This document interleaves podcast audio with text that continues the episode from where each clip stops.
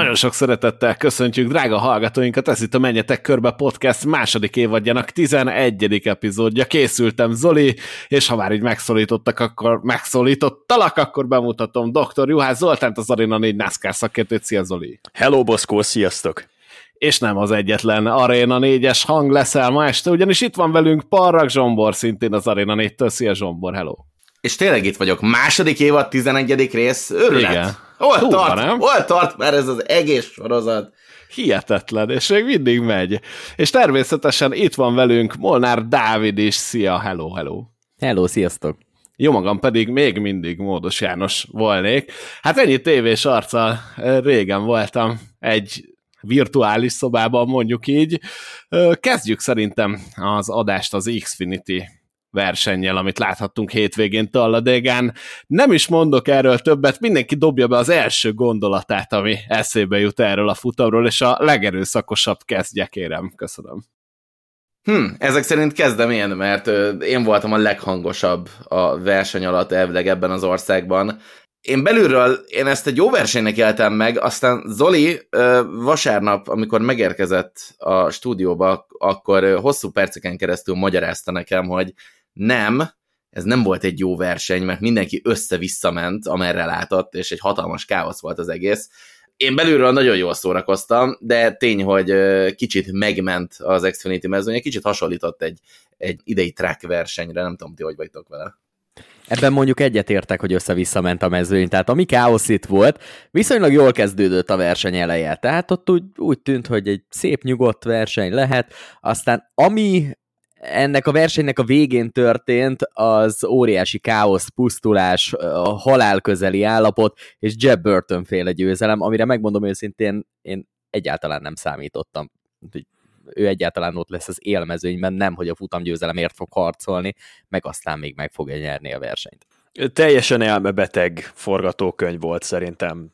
Tehát sok mindent vártunk, meg megszoktunk, meg eltűrünk a super speedway-eken, de azért, amit az Xfinity mezőny művelt ezen a szép szombati délutánon, azt tehát én komolyan azt gondoltam, volt egy pillanat, amikor, amikor meg voltam róla győződve, hogy ennek a versenynek soha nem lesz vége. Kilátástalannak tűnt, hogy azt a 121 körös távot, azt úgy helyel közzel egy darabban akár csak egyetlen versenyautó is befejezi. Tehát én, én arra számítottam, volt olyan pillanat, amikor, amikor tényleg meg voltam róla győződve, hogy valahol ott mondjuk a leintés előtt három vagy négy körrel, amikor már az utolsó autó is kileheli a lelkét, és nem tud tovább menni, akkor azt mondják, hogy na jó, aki legutoljára kiesett, az megnyerte. Egyébként nem tudom, én meg nagyon vegyesen olvasgattam erről a futamról, mert van, akinek nagyon-nagyon tetszett, hogy ekkora káosz volt, meg ilyen uh, crash parádé volt ez a futam, van, aki pedig azt mondta, hogy hát igen, de azért ennek így kevés sportértéke volt. Nem tudom, tehát uh, én, én meg tudom érteni azt, akinek tetszett ez a futam. Én, én meg tudlak védeni Zsombor ilyen szempontból, mert nyilván a NASCAR-nak az ütközések is részei, sőt, kimerem jelenteni, hogy azért van egy bizonyos réteg, aki emiatt követi a futamokat, és hát abból itt volt bőven, de hogy milyen ütközések voltak, az a nem mindegy, mert, mert amikor én, én ott különböztetem meg egy kicsit a dolgokat, hogy amikor az van, hogy hard racing tényleg, és, és test-test ellen megyünk és küzdünk, és abból jönnek balesetek, az egy szerintem teljesen elfogadható dolog, de itt, ezen a futamon pedig nagyon sokat láttunk az ostobaságból keletkezett balesetekből, és ez az, ami szerintem levon a sportértékből, és ez az, ami egy picit negatív fényt tud vetni egy, ilyen futamra, vagy erre a szériára. Én kicsit az egész ö, olyan volt, mint egy ö, borzasztó ö, alsó rangban rendezett iRacing verseny egy Super speedway ahol még azt se tudja senki, hogy így hogyan kell a saját iRacing setupjával így autót vezetni, nem hogy így ö, nem tudom, így ö, komolyabb versenyzők ellen. Ö, hogyha megnézed azt, hogy, hogy egy kör az Xfinity versenyen hogyan zajlott a mezőnyben, majd odarakod mellé azt, hogy másnap a kupasorozat mezőnye hogyan abszolválta pontosan ugyanezt az egy kört, ugyanezt a 2,66% mérföldet, hát basszus éges föld volt a különbség. És, és tényleg, ahogy te is mondtad, a, a, az idióta balesetből hát itt nyilván jóval több volt, mint, mint a kupasorozatban, de például de nem, Daniel Hemricket így oda tennétek a Baba Valasz melletti polcra? Fölé, szerintem. Tehát Daniel Hemricknek sokkal reménytelenebb volt a múvja, mint Baba Valasznak. Mind kettő megér egy misét szerintem, tehát a, a Late Blocknak a tankönyvi példáját mutattak, mutatták be mind a ketten, de én is azt gondolom, hogy ha, ha díjazni kellene, akkor nálam is a Daniel Hemrick féle megmozdulás az első, de azért szorosan ott van mögötte Baba Valasznak a, a Cup Series futamon mutatott uh, teljesítménye. Én azt gondolom egyébként, hogy uh, ki kell emelnünk még az Xfinity versenyből egyetlen egy nagyon komoly esetet, én legalábbis ha ki kéne emelni, akkor ezt emelném ki, és az a Blaine Perkins féle repülés, amiben, ha jól emlékszem, a pálya is megsérült. Hogy láttátok ti azt az esetet, vagy, vagy mi történt ott? Mert megmondom őszintén, hogy nálam az Xfinity futamban nagyon sok olyan ütközés volt, amire nem találtam végül magyarázatot, hogy ezt hogy hozták össze. Ti láttátok ezeket, hogy, hogy miből keletkeztek a balesetek? Igen, hát a, a Blaine Perkins baleset az pont nem egy uh, idiótaságból, vagy uh, bolondul elkövetett uh, megmozdulásból uh, jött össze, hanem, hanem ott tényleg történt egy vezetői hiba. Ugye Blaine Perkins eldobta a kettes kanyar kiáratánál az autóját, és hát utána nem tudták kikerülni. Uh, tehát ugye ott volt, a, a, ha jól emlékszem, a Dexter Stacy-nek a, a, a megforgása, ami ez teljesen független volt attól, hogy, hogy a Blaine Perkins eldobta az autóját. A Jade Buford pedig jött, és nem tudta már kikerülni, bármennyire is szerette volna. Tehát ez a maximális szerencsétlenség volt. Én arra nem találok magyarázatot, és még a Cup Series-ben megértem, hogy elúszik az autó hátulja, de hogy ezek a tényleg Gen 4-ból átalakított, ezer éve mindenki ismeri a technikát, és mindenkinek meg kéne, hogy legyenek a beállítások ezekre az autókra, az hogy lehetséges, hogy valaki talladégán, ami hát szerintem az egyik legegyszerűbb pályavezetési szempontból, így el tudjon úszni az autójával, hogy ez, mi, ez biztos, hogy nem volt ott semmilyen technikai malőr, vagy semmi olyan, amit, mert utólag én nem olvastam semmit, de hogy ezt olyan nehéz elképzelni, hogy ezt itt valaki magától el tudja dobni, ez valami egészen fantasztikus. Pedig nagyon gyakran előfordul Taladégán is, Super Speedway-eken, Daytonában is simán.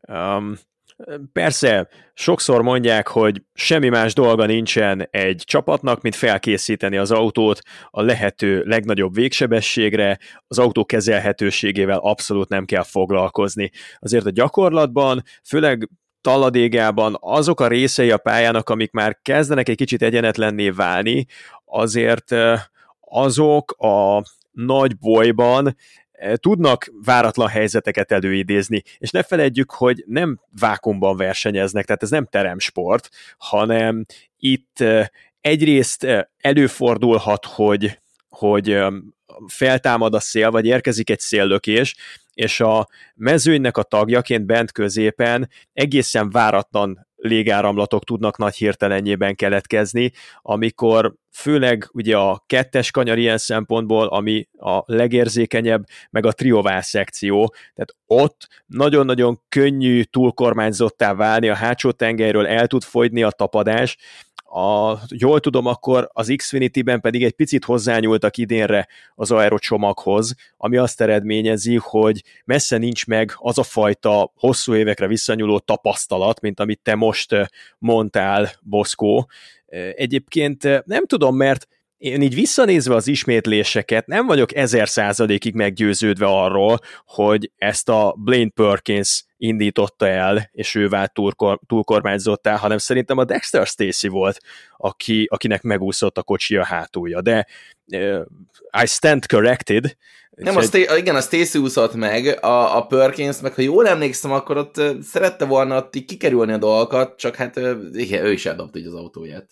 Igen, de nem értek össze, tehát ez függet, de nyilván egy szempontból független volt, mert hogy nem értek össze, más részről viszont a Perkins a Dexter Stacy-re reagált, és így sikerült elszorni az autót. Igen, igen, de ugye látom. azt nem is mutatja ez annál jobban, mint hogy a, az operatőr konkrétan a Stacy-t vette, ahogy, ahogy éppen szerencsétlen 66-os becsapódott oda a belső ö, falba, és ugye utána az élő közvetítésben nem is lehetett először látni, hogy a Blaine perkins mi történt. A Barna mondta is mellettem, hogy te Zsombi, szerintem ez az autó járt a fején is. És így ugye teljesen lemaradtunk élőben arról, hogy mi történt, mert az operatőr, meg a taladegai rendező azt mutatta, hogy Dexter Stacy uh, hogyan csapódott bele a betonfalba. És az, hogy a, ahogy a Dane Perkins, meg a Jade Buford mit művelt egymással, azt, azt masszívan csak ismétlésekből kaptuk meg. Mondjuk ez nem ö, egyedi eset szerintem a NASCAR közvetítéseken. Én még mindig nevetek azon, pont a héten is visszanéztem azt az elguruló kereket, hogy tényleg már egy ország látta, sőt egy világ látta, hogy ott gurul a kerék, de a, a NASCAR vezetőségének még mindig nem tűnt fel, sőt a közvetítésben még ezt be is mondták külön, úgyhogy van, ami nincs meg ott a pályán, és van, ami nincs meg a tévében. És ha már itt tartunk, itt is volt elguruló kerék, a Perkinsnek az egyik kereke, ami Kez Grálának az orr részén landolt, már hogy az autójának szerencsére az orr részén, az is egy elég veszélyes jelenet volt. Sajnos az elmúlt 10-15 év autóversenyeiről tudjuk, hogy micsoda borzasztó sérüléseket tud eredményezni egy-egy ilyen kerék, ez tényleg hajmeresztő volt. Nyilván itt jobban védve vannak a versenyzők, zárt kasznis sorozatról beszélünk, ettől függetlenül azért Kezgrálának nem lettem volna a helyében, mert tényleg esélytelen volt, hogy ő kivédje azt a berepülő kereket, és hogyha az följebb érkezik egy fél méterrel, akkor pont a szélvédő szakíthatta volna át.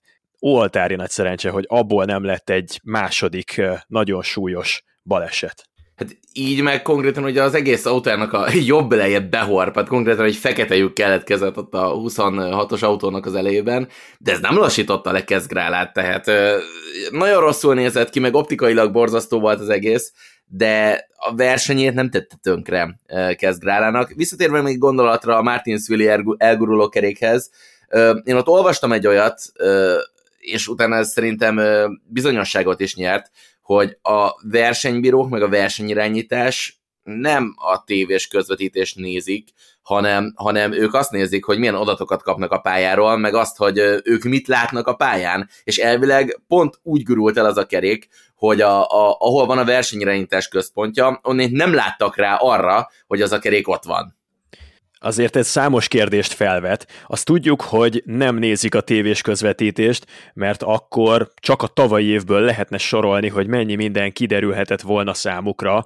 hogy más nem mondjak, a William Byron és Danny Hamlin közötti incidens ősszel, amit utóbb a tévéből nézett vissza a NASCAR, és utóbb büntették meg William Byron-t, mondván, hogy ők azt menet közben nem vették észre. Szóval a NASCAR-nak el kellene azon gondolkodnia, úgy vélem, hogy fizessenek már egy embert, aki nézi a tévét, hogyha olyan fontosabb dolog van a tévében, akkor hívja már fel a vezetőséget. Szerintem nem túl nagy összegért ezt egy páran bevállalhatnák, és akkor ilyen közröhely, az csak nem fordulna tán elő két havi rendszerességgel. Én erre a pozícióra jelentkeznék. Hogyha van felvétel, akkor mindenképpen. Nem tudom, hogy tudtak-e a NASCAR vezetőségéhez direkt számot. Szoktam nézni én is, de én arra gondoltam, hogy egy ilyen messenger csoportot csinálunk, és akkor majd azt nézik, hogy oda beírjuk, hogy kerék a pályán. Fia, félelmetes egyébként, hogy, hogy itt vagyunk Budapesten, meg több mint 200 országban, ahol közvetítik a NASCAR-nak a különböző küzdelmeit minden héten, és hogy, és hogy így mi, meg mondjuk így Butánban uh, random uh, Szimbád így előbb észrevesz elguruló kerekeket, mint az emberek, akinek konkrétan ez a feladata, és ott vannak a helyszínen, hogy ezt csinálják. És ha belegondoltok, akkor van egy nagyon profi televíziós társaság, és annak rengeteg alkalmazottja, operatőre, saját spotterek, akik figyelik a pályát, vizslatják az eseményeket. És a NASCAR ezt a partnert, a televíziós partnert nézi akkor tulajdonképpen semmibe, amikor azt mondja, hogy hát túró a fületekben mi vagyunk annyira jók, hogy a tévés közvetítés nélkül is el tudjuk vezetni ezt a versenyt. Nem lesz itt semmiféle probléma, mert nekünk szokott lenni két-három-négy spotterünk kint a kagyarokban, egyébként pedig mi mindent látunk, és mi mindent hallunk. Aztán néha kiderül, hogy azért az a több százmillió dolláros biznisz, amit Foxnak meg NBC-nek hívnak, azért csak nem véletlenül küldi ki oda mondjuk a legjobbjait, vagy a majdnem legjobbjait, ha az NFL közvetítéseket is ide vesszük, a világ legjobb rendezői gárdájáról, operatőrjeiről van szó, és ők azért közvetítettek már jó pár száz sporteseményt, megkockáztatom jó pár tucat NASCAR versenyt is, talán a NASCAR annyiban nézhetné az ő munkájukat, hogy ha nem is más, csak egyetlen egy embert, aki nézi a tévét, azt azért fizessék már meg, hogy komolyan, ha gond van, akkor azért egy telefont eresszen meg. Szerintem moda, ha ezt te bevállalod, megpróbálunk szólni két jó szót az érdekedben. Ezt mindenképpen. Azért a tisztesség kedvéért tegyük hozzá, hogy a világon sehol nincs egyébként olyan, hogy a versenyirányítás a televíziós közvetítéseket nézze. Rengeteg kamerával dolgoznak általában, hogyha mondjuk például én az Endurance világbajnokság szervezéséről láttam egy belső felvételt, hogy a versenyigazgatóság az hogyan ö, dolgozik a verseny közben, hány különböző kameraképpel és hány emberrel, hány különböző szegmensre van ez osztva, hogy ki miért felel, melyik szekcióért, milyen feladatokért, stb. és milyen váltásokban. Tehát ez a része ez még nem jelentene problémát. A probléma az onnan adódik, hogy a saját kamera felvételeik alapján, valamint a saját embereik alapján nem tudják ezeket a szituációkat megoldani. Úgyhogy lehet, hogy tényleg át kéne állni arra, hogy akkor nézzék a televíziós közvetítést, akkor viszont az lenne a probléma, hogy na de mi van a reklámszünetek alatt, mert a balesetek nagy részéről nem lenne semmi információjuk elő kell fizetni a Network 4 Plus-ra, ott a reklám szünetben is tudod nézni a pályát. Nagyon szép, ne felejtsétek el, hogy amíg szüneten vagyunk, addig tudjátok nézni a 4 Plus-on. Szenzációsak vagytok, komolyan. Óriási. Óriási. Megérkezik zombi, és, és na, mindegy, országimázsa köbön. Annyit szerettem volna még hozzátenni, hogyha megengedtek egy ilyen személyes visszaemlékezést. 2014-ben volt szerencsém bent ülni az Eurosportnak a közvetítő kamionjában, Spa-Francorchamban, és ott egy, hát emlékeim szintén fél órán, háromnegyed órán keresztül nézhettem azt, hogy az élő közvetítést a kamionból hogyan rendezik, és az, tehát életem egyik legnagyobb élménye olajozott gépezetként működik az egész rendszer, fél szavakból, hanglejtésekből, hangsúlyokból értették egymást. Én nem beszélek franciául, tehát egy árva szó nem jött le abból, hogy mi hangzik el, az az az egy világos volt, hogy a másodperc tört része alatt hozza a döntéseket a rendező, és van egy olyan stáb, ami a keze alá dolgozik, ahol egyszerre zajlik egy nagyon profi előkészítő munka, ami bármikor képessé teszi őket arra, hogy az élő közvetítésbe bármilyen anyagot betegyenek, másfelől pedig az operatőrökkel való kommunikációjuk az tényleg mindent átfog, és mindenre kiterjed, ahogyan a pálya különböző szegletén instruálják őket, vagy vice versa, ha az operatőr lát valami érdekességet, akkor szól nekik, az, úgy is, hogy nem értettem a, a francia nyelvű kommunikációt, úgy is egészen döbbenetesen nagy hatást gyakorolt rám, és emiatt nem értem, amit mondtál, Dávid, hogy az miért lenne olyan ördögtől való, hogyha ezeknek a profi televíziós stáboknak a személyzetét néznénk annyiba, vagy értékelnénk annyira az ő munkájukat, hogy azért egy vizslató szempárt odaállítunk a tévéközvetítésre ez egyáltalán nem ördögtől való, csak általában a világ 99%-a ezt úgy oldja meg, hogy nekik is van egy ilyen profistábuk, csak ez sokkal bővebb, és mindenkinek megvan mondjuk négy kamerakép, amit éppen néz, és dolgoznak egy 60 fős tábbal, akiknek csak az a feladata, hogy a pályán lévő eseményeket nézzék, nekik nem kell vágni a képeket, nem kell rendezői munkát végezni, egész egyszerűen csak figyelni kell, hogy a pályán mi történik, és adott esetben szükség van-e valamiféle beavatkozásra. Tehát ezt a munkát, amit a televíziósok elvégeznek, ezt gyakorlatilag párhuzamosan ugyanúgy a versenyirányítás is elvégzi, annyi kivétellel, hogy nekik nem kell a televíziós közvetítést összeállítani, hanem egyszerűen figyelni kell azt, amit a saját kameráikon látnak. Na most nekem az az érzésem, hogy ez nem mindig valósul meg, és itt most el lehet azon gondolkozni, hogy akkor mi a probléma, melyik öm, része nincs meg a dolognak, nincs megfelelő embermennyiség, nem megfelelőek a kamerák, nem megfelelő a személyzet, tehát darabszámra megvannak, csak éppen a minőségi problémák vannak. Én csak arra gondoltam az előző gondolatom alapján, nem feltétlenül a televíziós tábot kell ezzel a versenyirányítással vegyíteni, mert annak azért egy másik fura aspektusa is összejöhetne.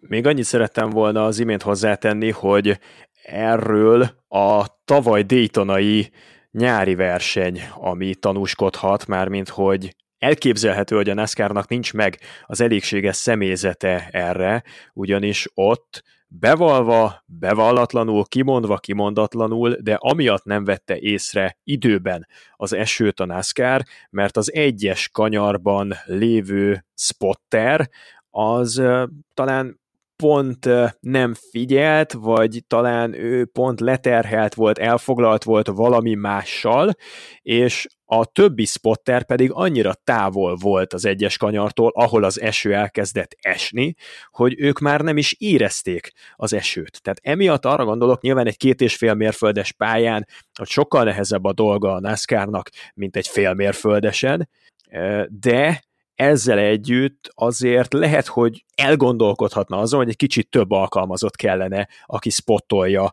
a pályát. Ja, és ez a legutolsó elgurult kerekes problematika, ez nem egy nagy super speedway oválon került terítékre, hanem egy pici short tracken.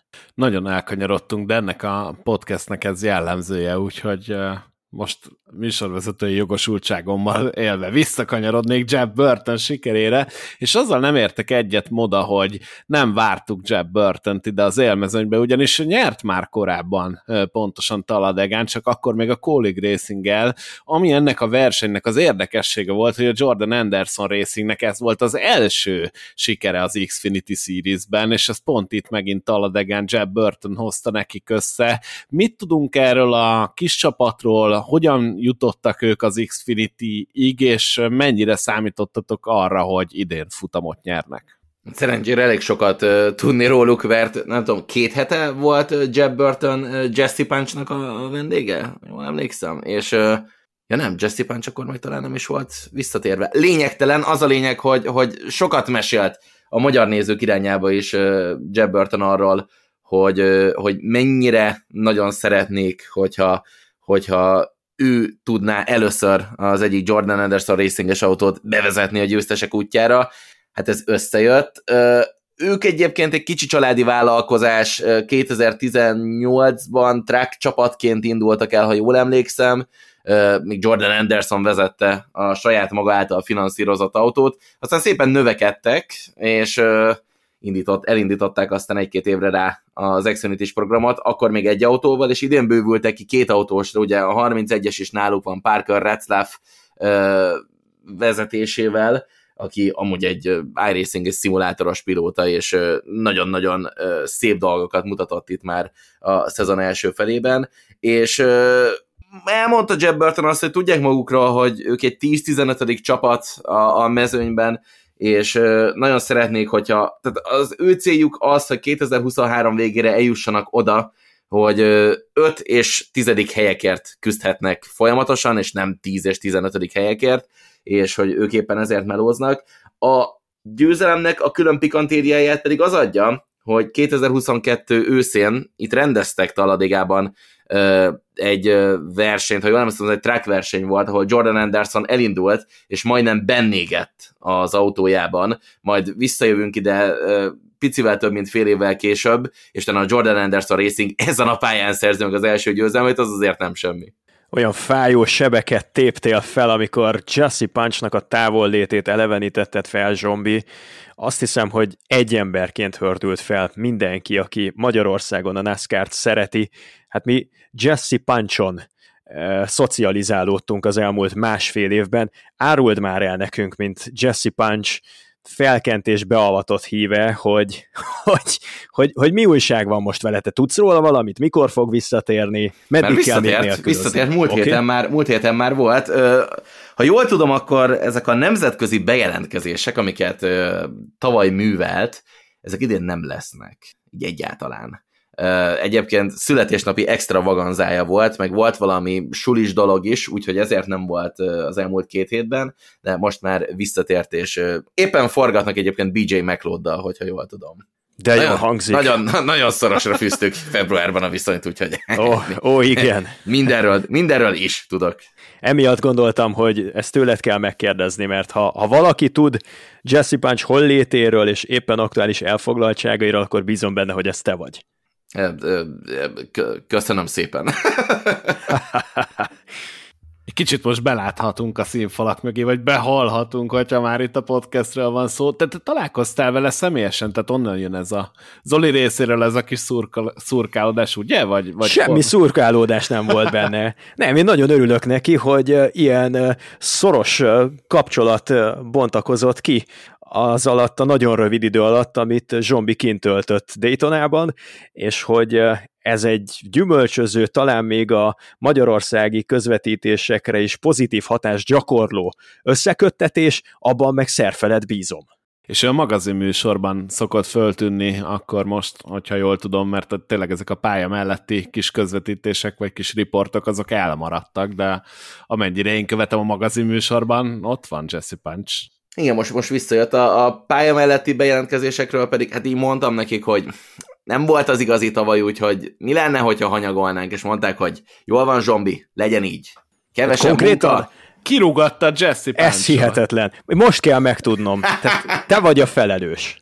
Hát ez Ö, hihetetlen, tényleg. Nem, nem sajnálom. Nem Szerintem jó szolgálatot tettél egyébként a közvetítéseknek, de, de ezt nem is, ezzel nem is dicsekedtél, hogy, hogy, hogy, hogy ilyen módon benne van a kezed a strukturális változásban. Hát Zolikám, sok mindennel nem dicsekedtem el, úgyhogy maradjunk ennyiben. Oké, okay, sok mindennel, amiben benne volt a kezed. Is. Oké. Okay. Most az lesz, most szeretetből hívtuk Zsombor, de legközelebb már fenyegetni fog, hogy hops. Na, de kanyarodjunk vissza Jeb Burtonre, ugyanis az első szakaszban a negyedik helyen zárt, a második szakaszt viszont már megnyerte, és a futamot is megnyerte. Rendkívül jó tempója volt Jeb Burtonnek, és sikerült elkerülnie az összes ilyen drámát. Egyébként zárójelbe betenném, hogy szerintem Kai Busch pontosan ugyanígy nyerte meg a Cup futamot egy nappal később, de volt itt egy nagyon-nagyon érdekes külön díj, amit muszáj megemlítenünk, ugyanis Cole elvitte a 100 ezer dollárt azzal, hogy gyakorlatilag minden egyes vetétársa kiesett erről a futamról, ugyanis Josh Berry, John Hunter némecseket és Sammy Smith-t is utolérte a végzet itt a Ladegán, úgyhogy mindannyian 30 vagy annál rosszabb helyen végeztek, és van itt az Xfinity-ben ez a kis külön díjazás most, ez a Dash for Cash névre hallgat, és Zoli, neked ez sikerült véletlenül a hétközben elérni Dash for Crash-re, amit a telefon javított ki. Ki javította a telefon, igen, igen, Dash for Crash, Szerintem át is nevezhetnék a Super Speedway-ekre ezt a kiírást. Ez mekkora ötlet lenne? Én Tony Stewartnak egy mm, nagyjából tíz éves interjújára, vagy ilyen verseny végi pályaszéli interjúra emlékszem, amikor azt mondta pont egy taladegai verseny végén, hogy akkor lehetne nagyobb káoszt csinálni ennél, hogyha megfeleznénk a mezőnyt, szembeállítanánk őket, elindítanánk őket két irányba, majd középen találkoznának, és óriási baleset lenne a vége, és akkor örülne a nép, és nagyjából ugyanezt érnénk el. Na ez lehetne a Dash for Crash. És ebből, ezekből a figure eight versenyekből kiindulva lehet, hogy lenne rá kereslet. Ez egészen borzasztóan hangzik. Chastain-t azért hmm. betippelném. Szerintem ő ezt nyerné. Nagy valószínűséggel de legalábbis ott lenne a döntőben, hogyha a túlélő autókat nézik. Egyébként, ha már ezt a figure említed, ugye ez a nyolcas pálya, ezen rendszerint rendeznek versenyeket Amerikában, és nagyon-nagyon érdekesen, egy-kettőbe belenéztem, csak hogy egy ilyen kis zárójelet megnyissunk, hogy ott igazából tényleg a pilótákra van valamennyire bízva, hogy most akkor ebből lesz -e ütközés, vagy nem, és akkor mindenki próbál úgy átgyorsítani a másik előtt, hogy lehetőség szerint ne érjenek össze. Vannak ilyen íratlan szabályok, de az egy nagyon érdekes versenyzési forma, és hát mondjuk szerintem leginkább nagy mennyiségű sor elfogyasztása után tud komolyabb értékeket produkálni, de elég érdekes, hogy ezt egyébként a mai napig nyomják az én legjobb tudomásom szerint. És hogy ez legális. Tehát ennél nagyobb gyilkossági és öngyilkossági kísérlet nem kell, mint hogy egy saját magába forduló pályán versenyeztessünk autókat. Az ötlet szerintem zseniális, és ameddig mindenki túléli, addig ez jól is van így. Na de mielőtt átkanyarodnánk a Cup futamra, van-e valami, amit hozzátennétek ehhez? Ugye én nem szeretem itt a podcastben elmesélni a versenyt, azt mindenkinek tessen megnézni a Network 4 csatornáin, amikor adják élőben, vagy ugye a Network 4 pluszon ezt vissza is lehet nézni, illetve az összefoglalókat meg lehet tekinteni az internetet, tehát nem szeretném elmesélni a futamot, de maradt-e bennünk valami, mert szerintem azért azért elég jól kidumáltuk, de ha még van gondolatotok, akkor várok egy ilyen jelentkezést, és adok erre három másodpercet. Három, kettő, egy, nincs, jó. Akkor mit szólnátok ahhoz, hogyha egy hírrel próbálnánk a Cup Series felé kanyarodni, a hír pedig nem más, mint hogy Alex Bowman egy súlyos sérülést szedett össze, és ezért nem fog indulni Doverben. Hát mit szólunk ehhez? Ő elindult kedden az Iowa West Burlingtonban egy sprint futamon, és ott szenvedett balesetet, és megsérült a gerince, hogyha az információim helyesek, és természetesen a bomba formában lévő Josh Barry fogja helyettesíteni, hát rájár a rúda Hendrikes pilótákra mostanság. Nagyon sajnálatos helyzet, Alex Bowman fél éven belül két különböző incidens miatt is versenyeket kénytelen kihagyni. Emlékezhetünk rá, hogy tavaly ősszel az agyrázkódásnak a tüneteit mutatta egy a Cup Series-ben elszenvedett balesetet követően, ami teljesen ártalmatlannak nézett ki kívülről. Ez a mostani, ez már kívülről is nagyon csúnyán nézett ki, igaz, kettejük közül nem ő perecelte a nagyobbat, mégis ő sérült meg. Mm, tényleg nagyon sajnálom Alex Bowman, azt hiszem, hogy összeesküdtek ellene valahol nagyon fönt és nagyon magasan. Ezzel együtt ott tartunk, hogy két Hendrik Motorsportsos pilóta futamgyőzelmekkel áll, és biztosan a rájátszás tagja. A másik két Hendrik Motorsportsos versenyző viszont alig, ha nem csak győzelemmel kerülhet a playoffba, ugyanis mind a ketten Eliott és Bowman is sok-sok versenyt fognak kihagyni. Eliott hat hetet töltött távol a pályától, Bowmannél 3-4-7 kihagyásra kell számítani, de sajnos ez lehet több is, attól függően, hogy hogy sikerül a rehabilitációja, és nagyon nehéz dolga lesz Alex Bowmannek, mert ebből is visszatérni hát talán még Eliott balláb sérülésénél is nehezebbnek tűnik. Egy gerinc sérülés az, az az egyik legrosszabb sérülés, amit egy NASCAR Cup Series versenyző begyűjthet. Nagyon aggódom miatta, és nagyon remélem, hogy nem fogja rányomni a bélyegét se a 2023-as szezonjára, sem pedig a pályafutására ez a fél éven belüli második sérülés. És tehát, hogy azért ez nem csak egy gerinc sérülés, tehát én nem értem, hogy hogy ezt a három-négy hetet hogy mondják be, vagy hogyan számítanak erre, úgyhogy konkrétan azok a legfrissebb hírek, hogy neki megrepett a gerinc csigolyája. Tehát, hogy így nem, tudom, nektek repett már meg a gerinc csigolyátok? Mert ez így nem tűnik egy ilyen három hét alatt így könnyedén kiheverhető dolognak, hogy aztán tenni, hogy visszapattanjak az autóba egyet versenyezni.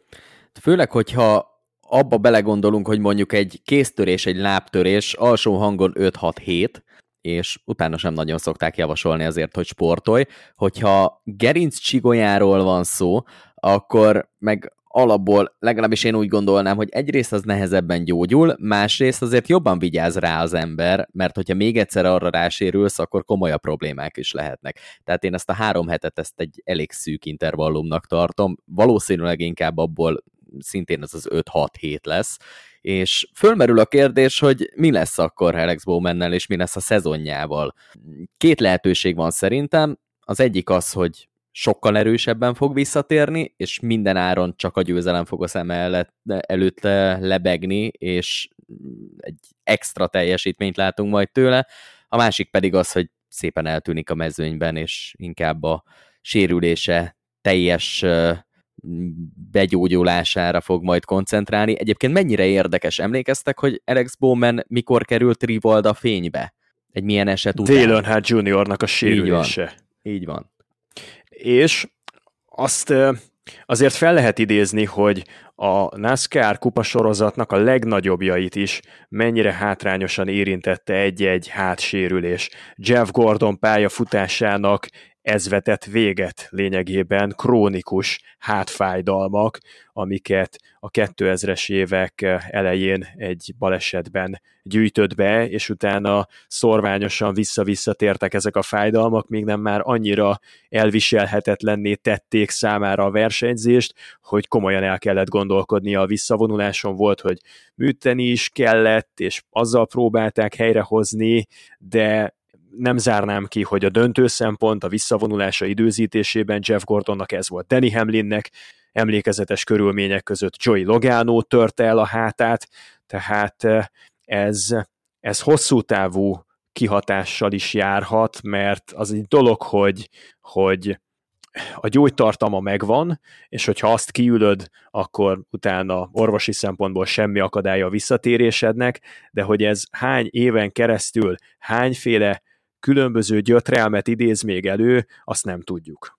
És akkor kettő dolog, amibe át tudunk kanyarodni erről a sajnálatos hírről. Az egyik az az, ami szerintem a pozitívuma lehet ennek a sajnálatos eseménynek, hogy megvan a pótlás, hiszen Berry remek formában autózott már Eliott autójával is, és most újra egy Hendrikes technikába ülhet be.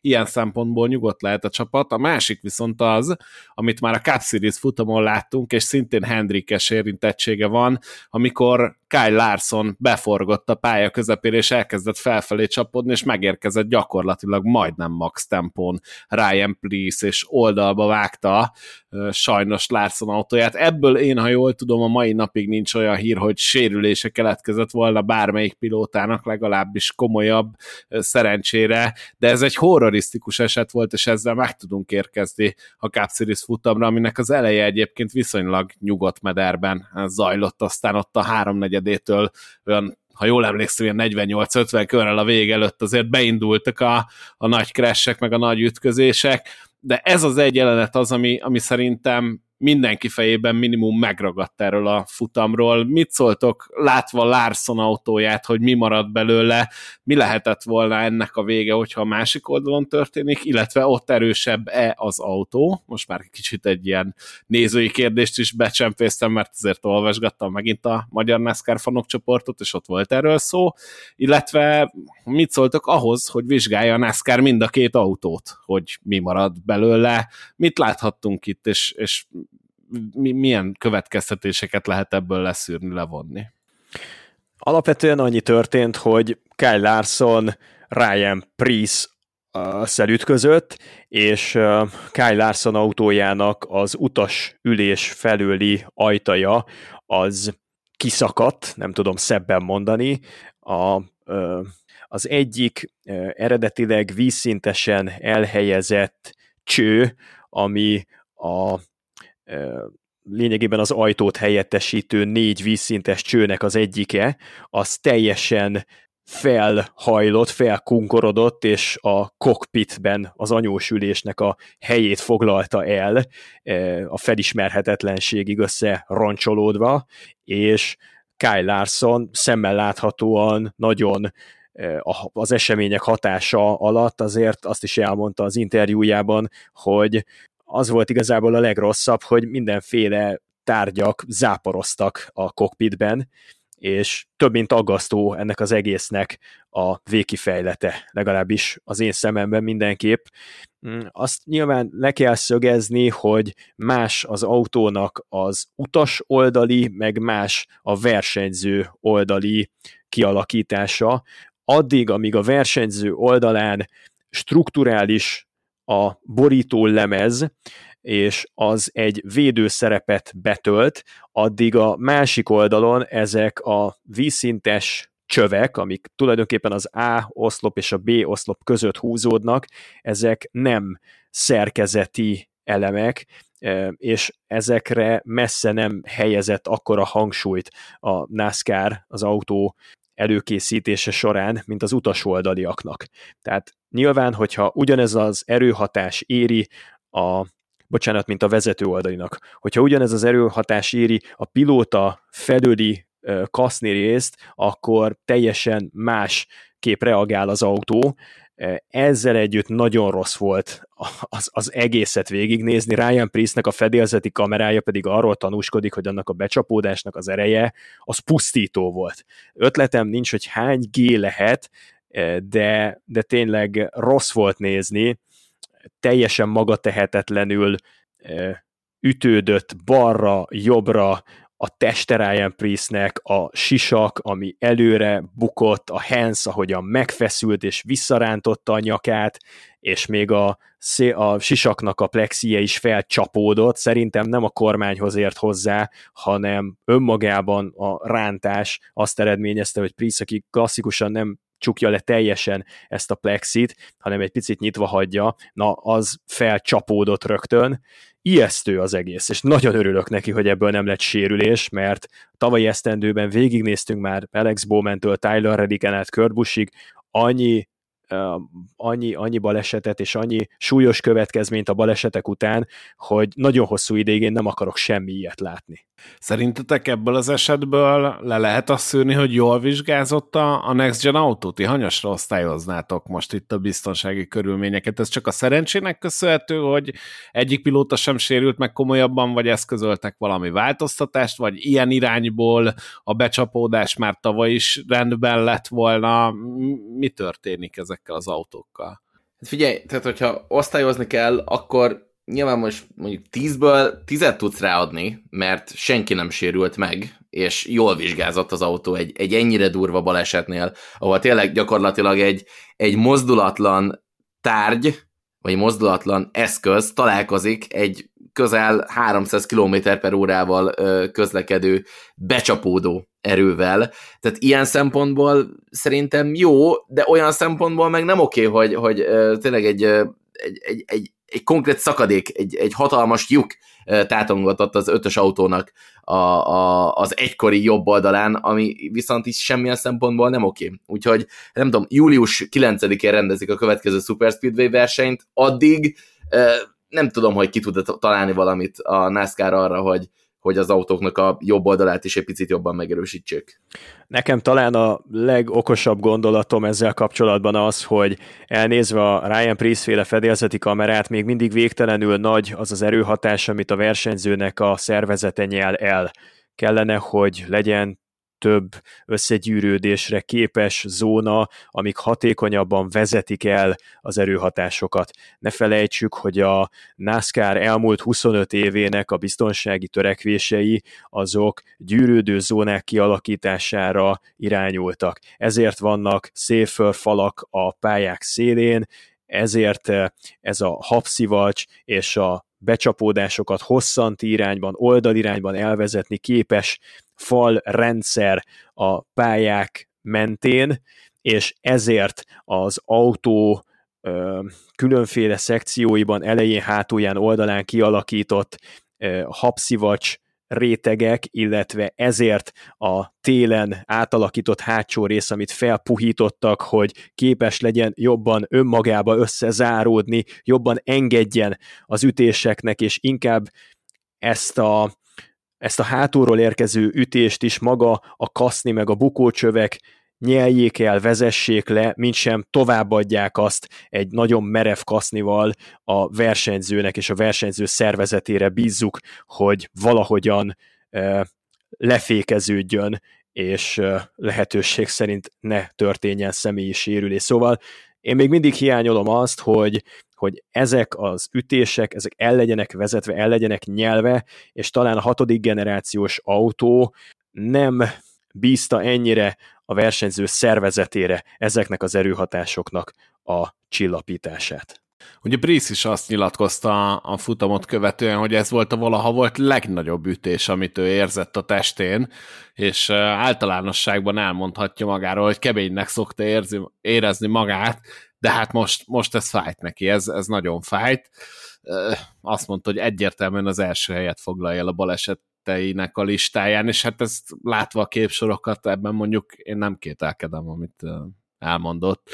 Úgyhogy, ja, én, én azt gondolom, hogy Priest is megrémült, és a fején lehetett látni azt a hirtelen óriási erőhatást, ugye pont azért, mert fölcsúszott a sisakjának a, a plexi, ezért látni a szemét az ütközést követően, és, és szerintem azok a képsorok döbbenetesek.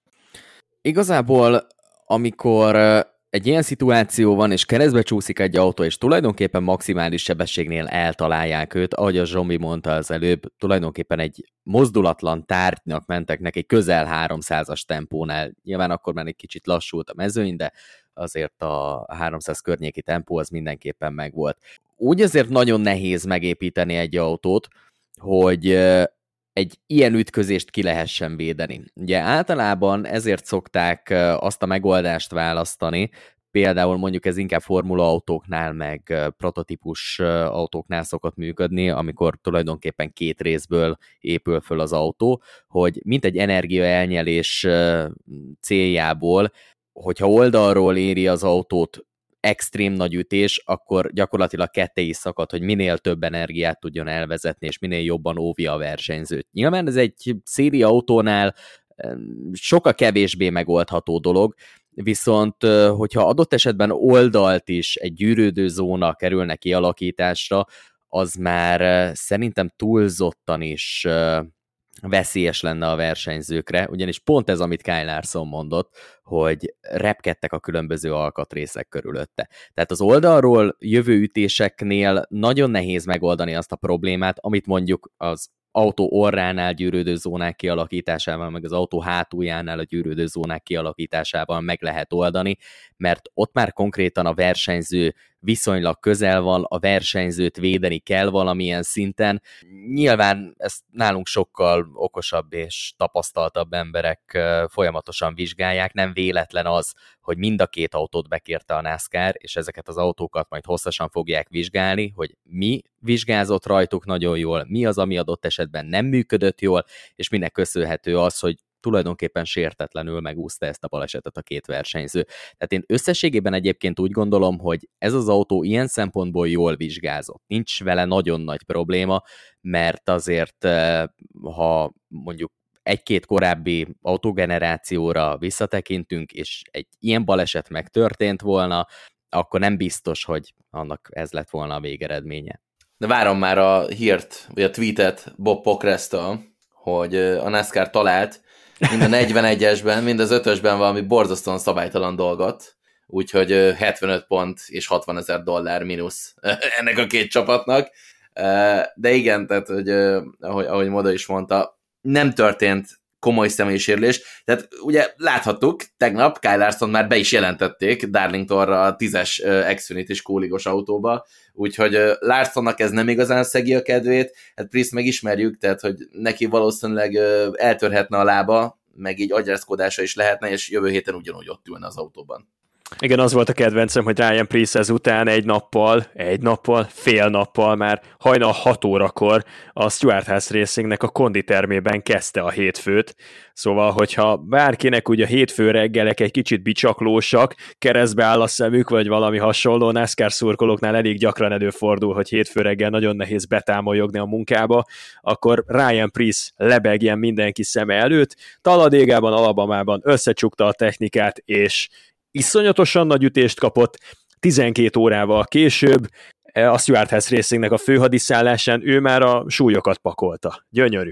De ugyanez és... megvan magyar verzióban is, tehát itt van dr. Juhász Zoltán, aki lenyom egy-egy éjszakai, akár esőáztatta futamot úgy, hogy mondjuk este 10-től hajnali 4-ig ott van a Network 4-nek a székházában, majd utána reggel 8-kor már Debrecenben a járási bíróságon egy, egy ügyet éppen indít, tehát le a kalappa az alikám. Látod, Zsombi, ezért hívtunk. Na ez már, ez már nagyon szép. Szerintem jöhetsz gyakrabban is.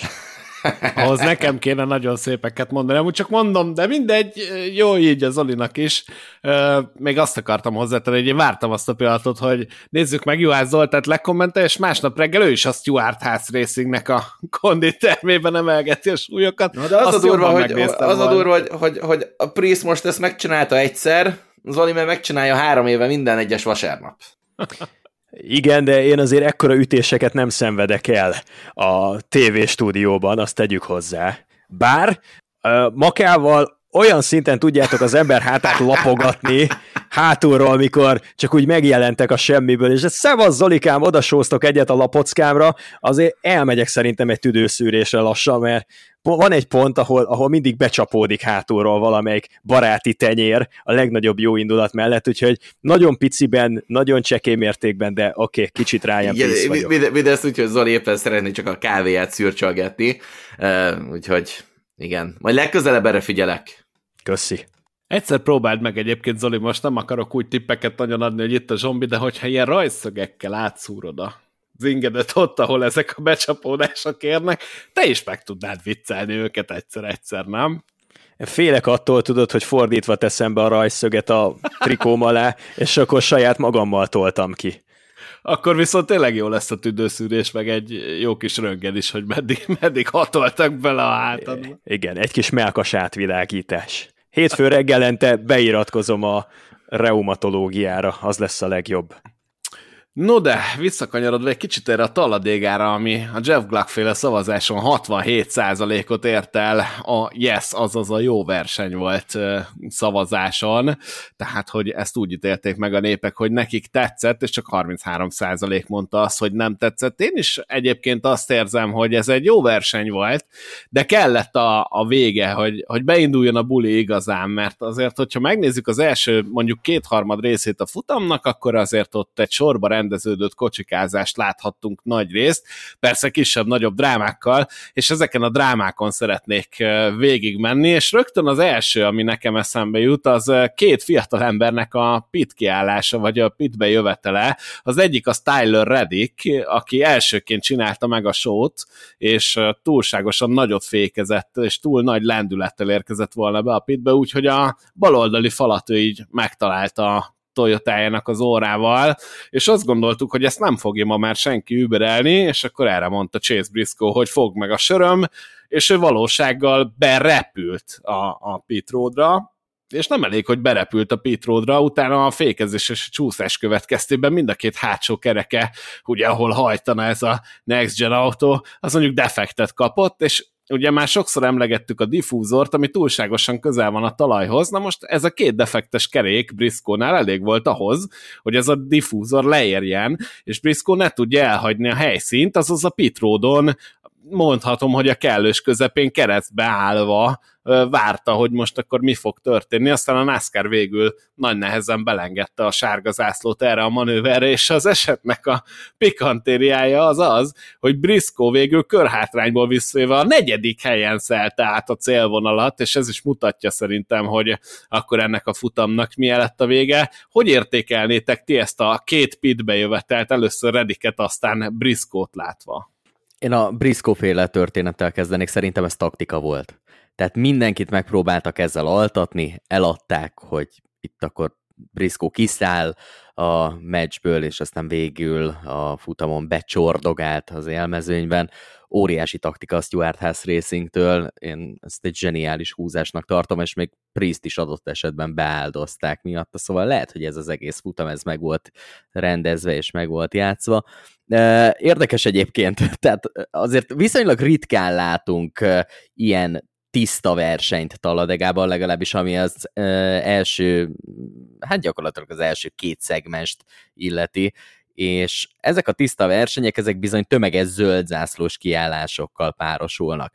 Na most, amikor soha az egész verseny során nem használod a féket, egyetlen egyszer csak, amikor bejössz a pitbe, akkor bizony érhetnek érdekes dolgok a hideg fékkel, meg nyilvánvalóan mindenki próbál a saját csapattársaihoz közel menni, és mindenki próbálja a lehető legtöbbet kihozni ezekből a dolgokból. Na most ilyen esetben, amikor egy nagyon picit hibázol, és beblokkolod a kerekeidet, onnantól kezdve elkezdhetsz imádkozni, és gondolkozni azon, hogy na, akkor ennek a dolognak mi lesz vége, mi lesz a vége, Összességében szerintem a Reddick féle incidens az nem volt olyan nagyon veszedelmes, az egy normál aprók és hibából született. A Briscoe féle incidens azért az már egy kicsit durvább volt, mert az, az sokkal jobban el lett nézve. Tehát az olyan, mintha egy pillanatra bealudt volna, és nem igazán tudta volna, hogy most pontosan hol fog kezdődni a box utcának a bejárata, és meddig is kell nyomni a féket, és milyen erősséggel, és amikor meglátta, hogy hop, hop, hop, hop, jön a bója,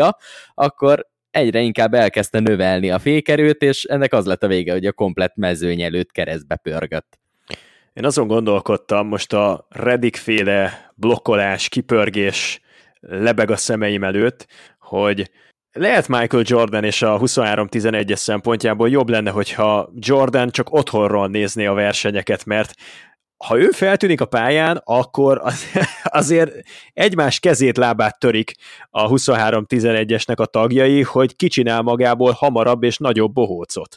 Tehát eh, az döbbenetes volt, ahogyan előbb Tyler Reddick főzte meg a saját versenyét azzal, hogy későn kapja az instrukciót, hogy a toyotások ebben a körben fognak pitelni. Nem tudom, ő azt gondolta, hogy még Sevit vezet, vagy ez tényleg nem jutott el hozzá ez a hír, de mindegy, már eleve úgy közölték vele a csapatrádión, hogy tudod, mit inkább hagyjad, majd egy kör múlva jössz. Hát Reddick másképp gondolta, önhatalmulag mégiscsak berántotta balra a kormányt, a többi már történelem. Ő ezzel csinált magából, úgy gondolom, balekot ezen a vasárnapon, Michael Jordan szemelátára, hát hogy Baba Valasz hogyan, arról meg még nagyon sokat fogunk szerintem beszélni.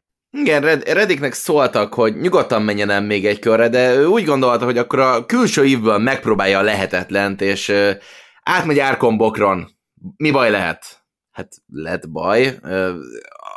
Nem tudjuk, hogy hogy működött volna az a 45-ös uh, tiszta levegőn. Ugye erről a közvetítés alatt is beszéltünk, hogy amikor megbújik a tömegben, akkor nincsen gond, tudja tartani a tempót, de, de Redik ott azonnal tönkre is vágta a saját versenyét. Briscoe-ra kitérve pedig ő, ő nyilatkozta a verseny után, hogy ahogy forgott, meg ahogy ott szerencsétlenkedett, így látta, hogy mindenki körülötte röhög, és mindenki rántja elő a telefonját, és veszi azt, amit ő éppen ott csinál, és mondta, hogy ez sokkal inkább fájtította a szívét, mint az, hogy nem találta el a, a bemenetelt a box utcába. Bo- bocsánat, a pitródra.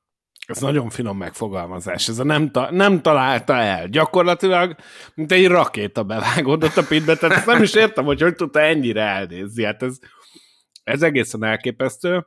Visszatérve, ha már ennyit beszélgetünk Redikről, bocsánat, akkor meg kell említenünk, hogy a 16 helyen sikerült zárni ezt a taladegai futamot. Na de akkor menjünk is tovább itt az esetek böngészésében, ugyanis következik Joey Logano, aki egy büntetés miatt áthajtott a pitródon, és úgy tért vissza a mezőny elé, és így már ugye nyilván körhátrányba került, hiszen érkezett a mezőny, Joey Logano pedig úgy gondolta, hogy akkor ennek a mezőnynek a kellős közepébe beesik, az alsó sort elengedi alul, a felső sort elengedi fölül, és majd csak jön valaki, és hát jött, az pedig nem volt más, mint csapattársa Austin Szindrik, aki végül megtámogatta Logánot, én azt gondolom, hogy itt egy zseniális csapatmunkát láthattunk, és végül megmentette Logano versenyét, és olyannyira megmentette Logano versenyét, hogy még majdnem a győzelemért mehetett volna Joey Logano a futam végén, csak aztán ő is belekeveredett itt egy kis pittyputyba, de hogy láttátok ti ezt az esetet? Mennyire volt ez őrült, és mennyire volt ez inkább zseniális? Melyik, melyik felére billenne a mérleg nálatok? Nem győzöm hangsúlyozni, őrült és zseniális. Joey Logano. Nagyon, nagyon vékony a határmesdje a kettő között, de felteszek nektek most egy pár kérdést. Képzeljétek el, hogy ugyanezt a manővert megcsinálja Ross Chastain. Hogyan vélekedünk róla? Úgy is azt mondják rá, hogy nem normális, Daredevil, őrült, Maverick, valószínű, hogy nem javult volna Chastainnek az általános megítélése. Okay. Ugyanezt megcsinálja Chase Elliot. Mit mondunk róla? Hős. Jó, ugyanezt megcsinálja Baba Valasz. hát ez nem fair ez a kérdés. De, de, de, de most Mert ké, képzeljétek el, hogy ugyan, tehát hogy semmilyen körülmény nem változik, ugyanúgy nem okoz balesetet, hanem csak bevállalja azt, amit Logano bevállalt. Mit mondunk akkor, hogyha ez Baba Valas csinálja? De várjál, Logánónak azért kellett egy olyan csapattárs is, aki be tudott kapcsolódni mögé, valamint Joy Logánónak azért van egy olyan respektje a mezőnyben, ami lehet, hogy néhány versenyzőnek nincs meg. Tehát... Hát szerintem azt a respektet sokan nem érzékelték ott, amikor ezt Logánó bepróbálta. Tehát kettő lehetőség volt, és ezzel egyébként mindenki tisztában volt szerintem. Vagy hagyjunk egy kis helyet Logánónak, nem túl sok volt azért ott, tehát szerintem két centivel arrébb ment volna Logánó, és már megvan a tömegbaleset, vagy az biztos, hogy Logánó ezt be fogja vállalni, és megy az egész mezőny vele. Hát akkor inkább engedjünk egy kicsit. Demagóg volt a kérdés feltevés, így utólag belegondolva. Na, mert... gyere Zoli, gyere, gyere rám! Azt gondolom, hogy nem, nem volt korrekt a kérdés feltevés, mert Alapvetően ez a versenyzőkkel szembeni előítélet, ami ilyenkor meg kellene, hogy szólaljon, hogyha zsigerből adnánk választ. Mert nyilván mi van a nagy közönség szemében, ugye az, hogy ha Joey Logano csinálja, akkor Joey Logano csak Joey Logano-szerű dolgokat csinál, ezen semmi meglepő nincsen. Hogyha Ross Chastain csinálja, neki a mostani megítélése az nagyon vegyes megítélés, az elmebetegségnek és, a, és, a, és az ambíciónak egy olyan határán elegyén dolgozik Ross Chastain, a falon fut tulajdonképpen e között a két kategória között, ami nagyon sokakat eltántorít az ő személyiségétől, nem teszi elfogadhatóvá, ugyanakkor legalább ugyanennyi embert rajongójává tesz. Baba Valasznak az általános megítélése szerintem napról napra rosszabb a NASCAR garázsában, a lelátókról nem is beszélve, ami sok szempontból egy megalapozott kritikája Baba Valasznak, nagyon sok szempontból viszont egy teljesen irracionális megfontolásból táplálkozik. Neki az elutasítottsága a legnagyobb ezek közül a felsorolt versenyzők közül. Tehát amiatt volt egy kicsit demagóg szerintem a kérdés feltevés, és majdnem behúztál engem is a csőbe ezzel, hogy, hogy alapvetően a, NASCAR közvéleményének a szemüvegén keresztül kellene, hogy nézzük ezeket az eseményeket, és úgy következik, hogy Chastain az az, az, a, az a beteg őrült Jenny, Joey Logano egyszerűen csak Joey Logano, Chase Elliot az ünnepelt hős, és Baba Valasz pedig az elítélt, meg nem értett számkivetett. Na, de pontosan ezért kérdeztem, hogy, hogy igazából itt mindenkinek csak a megítélése múlik az, hogy, hogy erről az esetről hogyan beszélgetünk. Most Logano kapcsán nyilván ez bejött neki, nyilván nem okozott balesetet, de amúgy Logano nem is kapott túlzottan sok bántást azért, mert ő ezt megpróbált, úgyhogy egyébként a Joey Logano jelenség az én konkrétan úgy gondolom, hogy, hogy ez évről évre, de most már lehet, hogy hétről hétre egyre inkább enyhül. Egyébként ezt a kérdést ezt szándékosan tettem föl, ez elhangzott alapvetően a tévében is, csak akkor éreztem, hogy marad bennetek, és mondom, jó, de jó, jaj, de jó, jön zombi, és akkor bedobom ugyanezt, csak most én kérdezem, nem ő. Nem ő. És akkor tovább is vitted a kérdés, Zsombor, és szerintem ez nagyon jól mutatja, hogy, hogy tényleg a pilótáknak nem is az, hogy különböző a megítélésük, de ahogy Zoli is fogalmazott, vannak bizonyos pilóták, akiktől ez nem számít extrémnek, és vannak bizonyos pilóták, akik től extrémnek számít. Tovább viszem, ha ezt Cory LaJoy csinálja, akkor mi a megítélése? Mert Cory LaJoy szerintem alapvetően nem, nem ez a fekete bárány szerep, vagy nem ez a negatív előjelű csávó. Akkor mi az ítélet? Na és gondolj bele abba, hogyha Corilla Joy maradott középen, Joy Logano mondjuk úgy kerüli ki, hogy, hogy ő sok pozíciót veszít, vagy esetleg lemarad a bolytól, akkor Joy Logano mit mondott volna a rádión?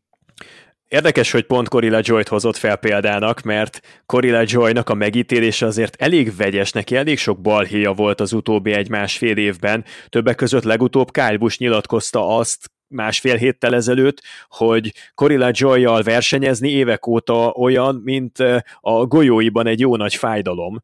Tehát... Jó, Kyle nem... most kiről mondott szépeket, ezt a listát hmm. szeretném most. Na ez, saját magáról. Ez egy tökéletes hasonlat. Mert Ugye? A... És meg is kérdezték erről, azt hiszem a Siriuson, Corilla joy hogy neki mi a véleménye arról, hogy mások szerint ő csak a golyóban egy fájdalom, és azt mondta Corilla Joy, hogy ő ezt elismerésnek veszi, mert mi mást is tudna tenni ezzel a technikával, ami rendelkezésére áll, mint sem megnehezíteni a dolgát a vetélytársaknak, hogyha éppen őt lekörözné Kyle mert leggyakrabban ilyenkor találkoznak, akkor neki, Corilla Joynak az a dolga, hogy nehézzé tegye a lekörözését, mert ezzel tudja éltetni a reményeit, hogy ott maradjon a vezetőkörön, vagy legrosszabb esetben a Lucky Dog az övé lehessen. És ilyen szempontból totál érthető Corilla Joynak az a fajta attitűdje, hogy ő büszke erre a jelzőre, hogy ő a mezőny golyóiban egy jó nagy adag fájdalom. Corilla Joy-t egyébként miért nem büntette meg a NASCAR? Na ez egy nagyon jó kérdés. Nem Ugye, volt Kál, annyira Kálbus, kifejező, amit Kálbus, ő mondott. Ugyanebben a, az interjúban, vagy felszólalásban azért masszívan bedobta Corilla Joy-t a busz alá, mondván, hogy uh, itt van ez a fiatal ember, aki ugyanúgy bevallotta a podcastjében, hogy uh, direkt keresztbe tett nekem a pályán, Na most ezért Denit megbüntettétek, őt miért nem büntettétek meg? Most ez e, eddig egy dologra mutat nekem bizonyítékot, hogy Danny Hamlin hallgatja a NASCAR, Corilla joy pedig egyre kevésbé. Nem, hát pont ellenkezőleg, Zsombi. Danny Hamlinnek a podcastje az a Dale Earnhardt Juniornak a média cége egyik aloldalán jelenik meg, és a, ehhez képest Corilla Joy-nak a podcastja az a NASCAR.com-nak a főoldalán van hétről hétre, több mint másfél éve. Úgyhogy szerintem, ha valahol keresni kell a különbségtételnek az okát, az az, hogy a NASCAR nyilvánvalóan nem fogja a NASCAR.com-ra tartalmat gyártó versenyzőt szankcionálni azért, amit a podcastjében mond.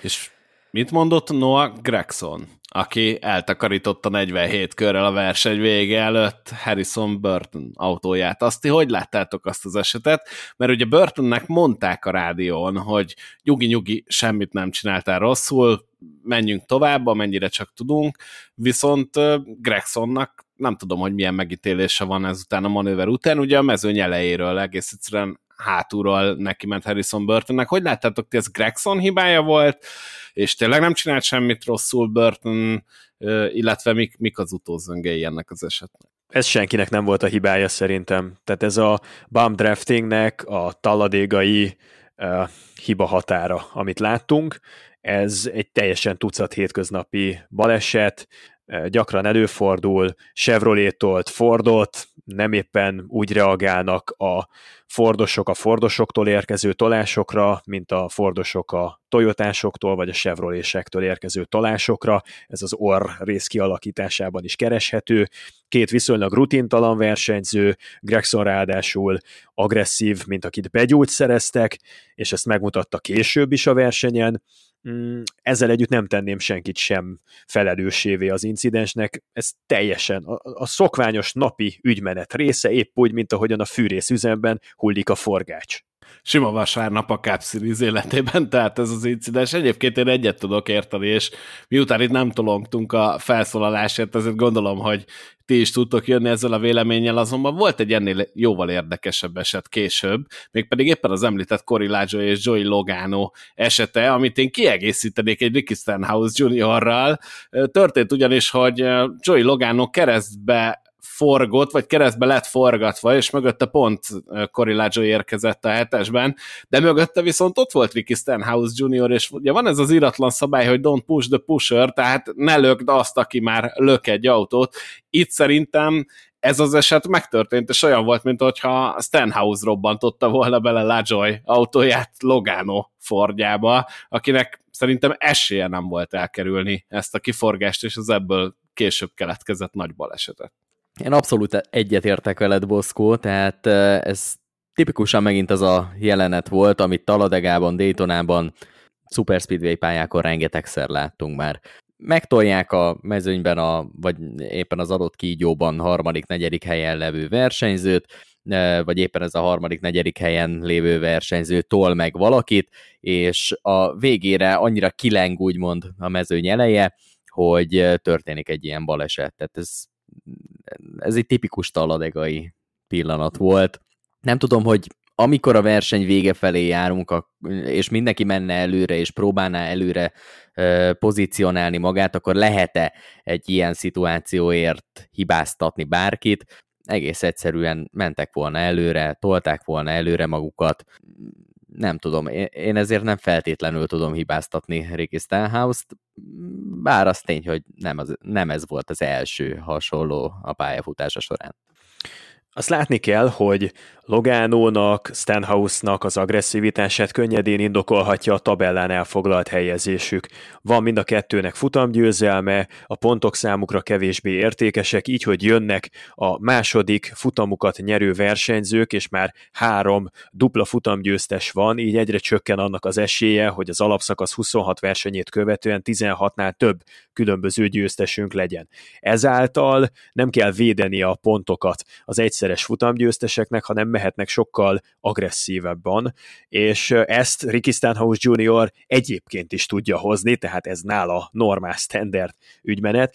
Viszont ami szerintem figyelmet érdemel még, és ha megengeditek, akkor leágaznék egy nagyon rövid másodperc erejéig. Nagyon régen láttunk olyat, hogy három oszlop is működjön talladégában. Ezen a versenyen sem volt egyenrangú a három oszlop, mert legjobban a belső íven lehetett haladni, ott az a vonat dominált, aztán a középső ív, az jellemzően a Toyoták által uralt ív volt, három-öt fős vonattal jöttek a versenynek a legnagyobb részében, Wallace, Hamlin, Truex szerintem nagyon szépen tették egymásra a kereket, és nagyon szépen találták meg a Toyotások a csatlakozást erre a vonatra a számbeli kisebbségük dacára.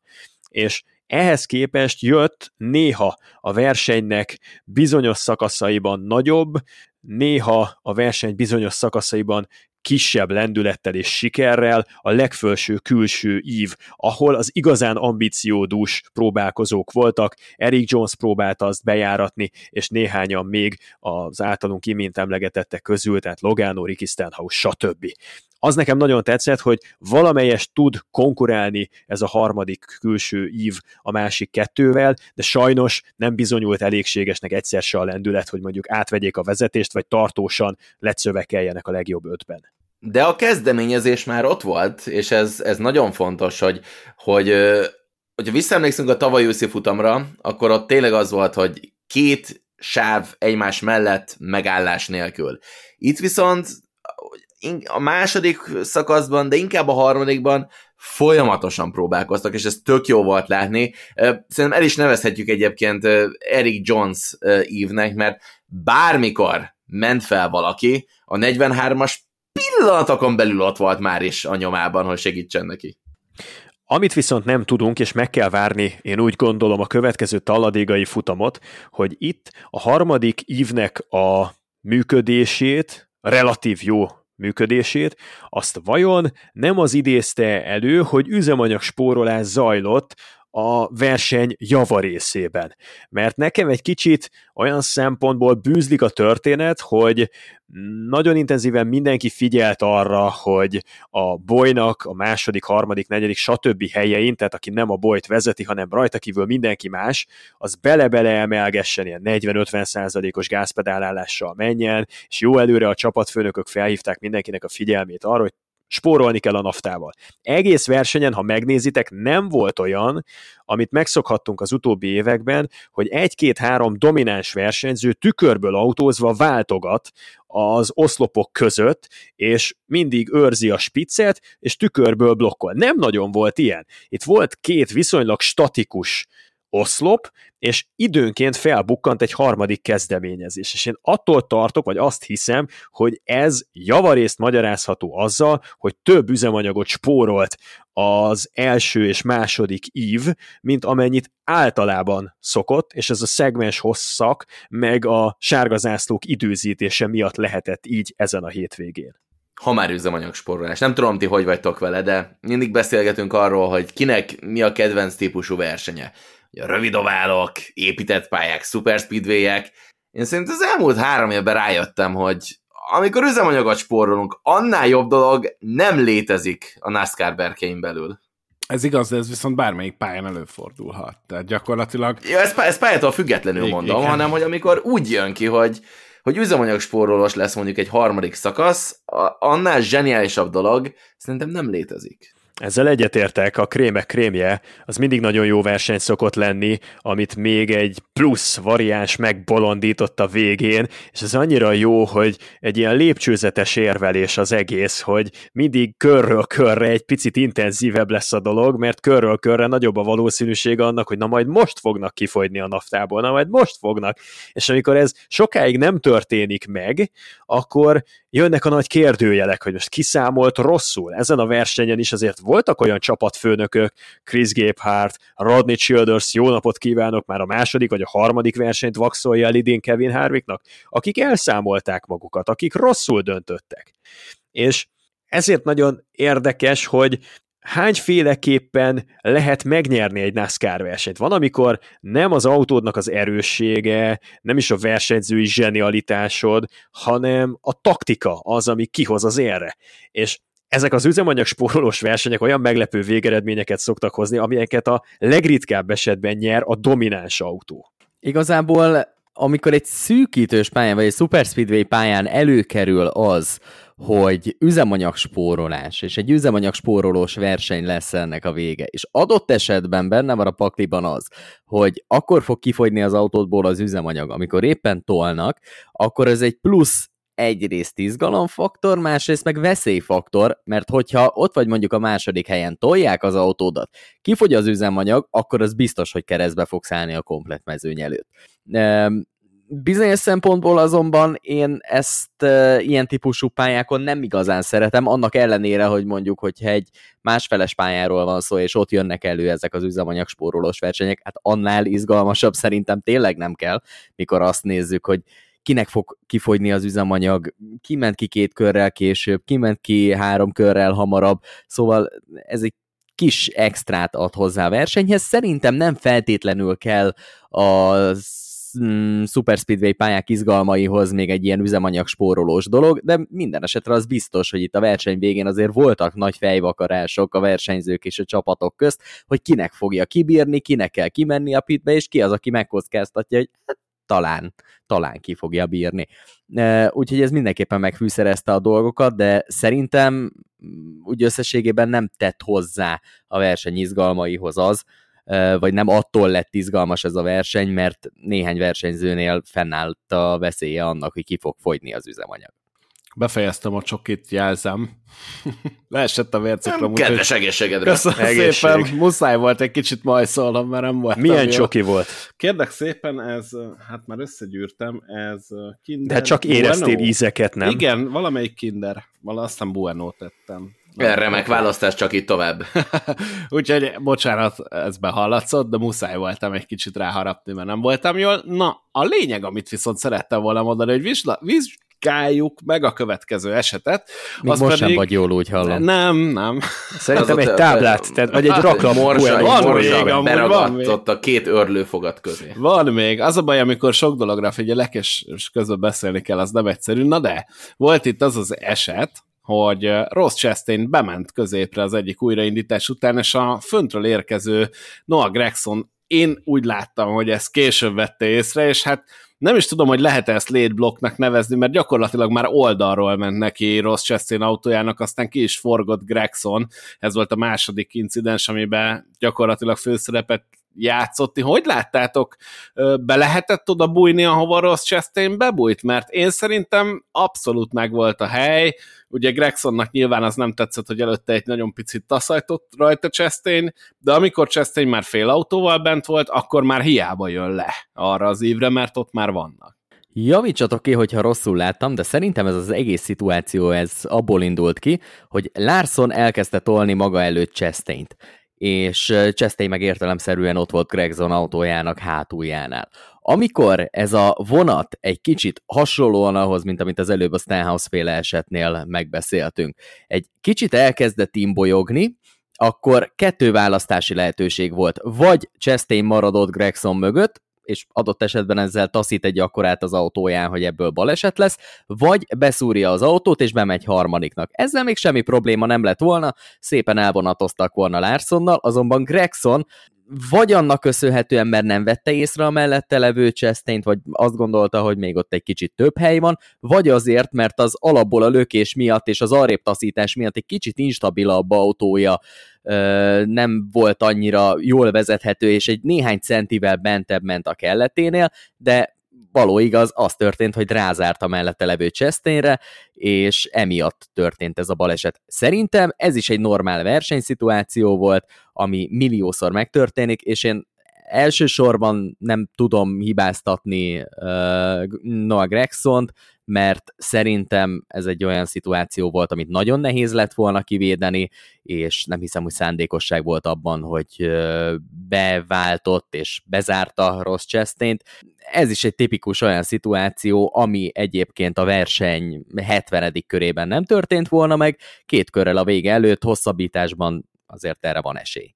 Igen, és azt, azt, azt a részét ne felejtsük el, hogy Gregson borzasztóan szélesen vette az egyes kanyar, tehát ő ott masszívan felcsúszott, és ahogy te is mondtad, Moda, nem volt választása a Chastainnek.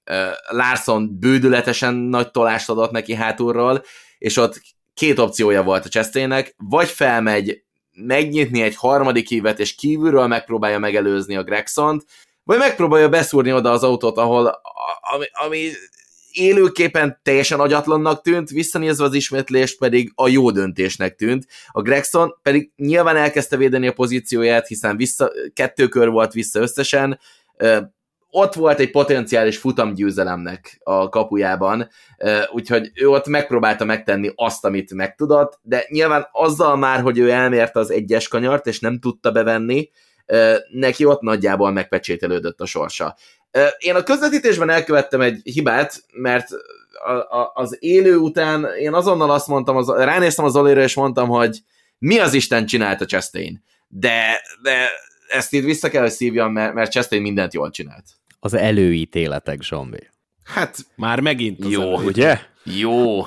Ha ugyanezt Chase Elliot csinálja, akkor is megkérdezted nem, volna, hogy mi az Isten csinált Chase Elliot, Zoli? És ha Baba Válasz? Egyébként valószínűleg bárki, ezt bárki csinálja meg, és élőben ez ugyanígy történik meg, akkor valószínűleg ugyanígy felteszem ezt a kérdést, mert annyira indokolatlannak nézett ki az élőképen, de aztán utána az ismétlés megmagyarázott mindent.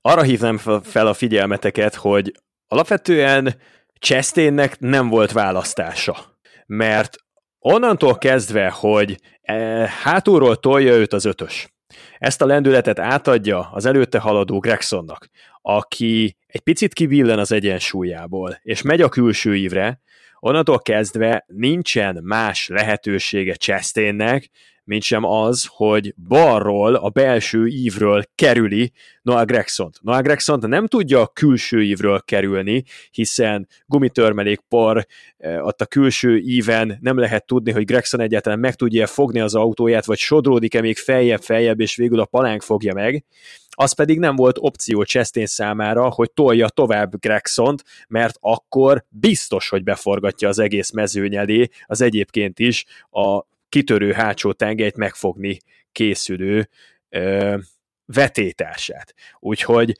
én szerintem Chastainnek nem volt választása. Az viszont, hogy Gregsonnak ne lett volna választása, az szerintem már egy sokkal érdekesebb kérdés. Mert Gregsonnak két nagyon rossz között kellett választania, volt egy nagyon rossz, meg volt egy nagyon-nagyon rossz választás. A nagyon rossz az úgy hangzik, hogy maradok fent, és a 25. helyen valahol stabilizálom magam, aztán még hát, ha lesz valami őrültség ennek a versenynek a végén, amivel kicsúszik egy top 10, és a nagyon-nagyon rossz opció az az volt, amit választott, hogy én ott fogok, ott fogok meghalni, ott fogok megpörögni a mezőny előtt, és összetöröm saját magamat Ross Chastainnek az autójával. És ő ezt az utóbbit választotta. Szerintem kettejük közül Gregson választhatott volna jobban, bölcsebben, na de hát ezt eh, nem az élete tizedik kupafutamán kell rajta számon kérni teljes menetrendes pilótaként. Szerintem Gregson az a típus versenyző, akinek majd a századikon is ugyanezt fogod látni, de majd kiderül, az idő eldönti. Viszont van egy már rutinosnak számító versenyzők, és nem tudom, hogy itt kioszthatom-e, hogy a kék sarokban Parag Zsombora, jogsarokban dr. Juhász Zoltán pirosban, ugyanis Baba Valasz esetéről fogunk beszélni, és én Twitteren már láttam annak az előjelét, hogy nem feltétlenül értettek egyet ebben a szituációban. Ugye a verseny leg legvégén történt, hogy Baba Valasz elkezdte blokkolni az érkező Ryan Blaney-t, és mindjárt mondom, hogy hol szúrtam ki, hogy nem értetek egyet, ugyanis ennek a blokkolásnak az lett a vége, hogy következett még egy blokkolás, majd még egy blokkolás, majd Blaney kiütötte gyakorlatilag Baba Valasz autóját. Nem írnám Blaney számlájára, Baba Valasz sem tette, azt mondta, hogy ő későn blokkolt, nem a 12-es, azaz Blaney hibája ez a dolog, csak ő azt gondolta, hogy Blaney már annyiban hagyja ezt az esetet, és ahol én láttam előzetesen, hogy ti nem értetek egyet, az az, hogy Blaney-nek itt lett volna keresni valója még a futam győzelemre, vagy nem. Úgyhogy ezt kellene most eldöntenünk, és kérlek vitassátok meg, hogy ki hogy látja az esetet, és ki milyen állásponton van most sokadjára visszanézve. Zsombi, mondd el, amit kiírtál Twitterre, nézzük.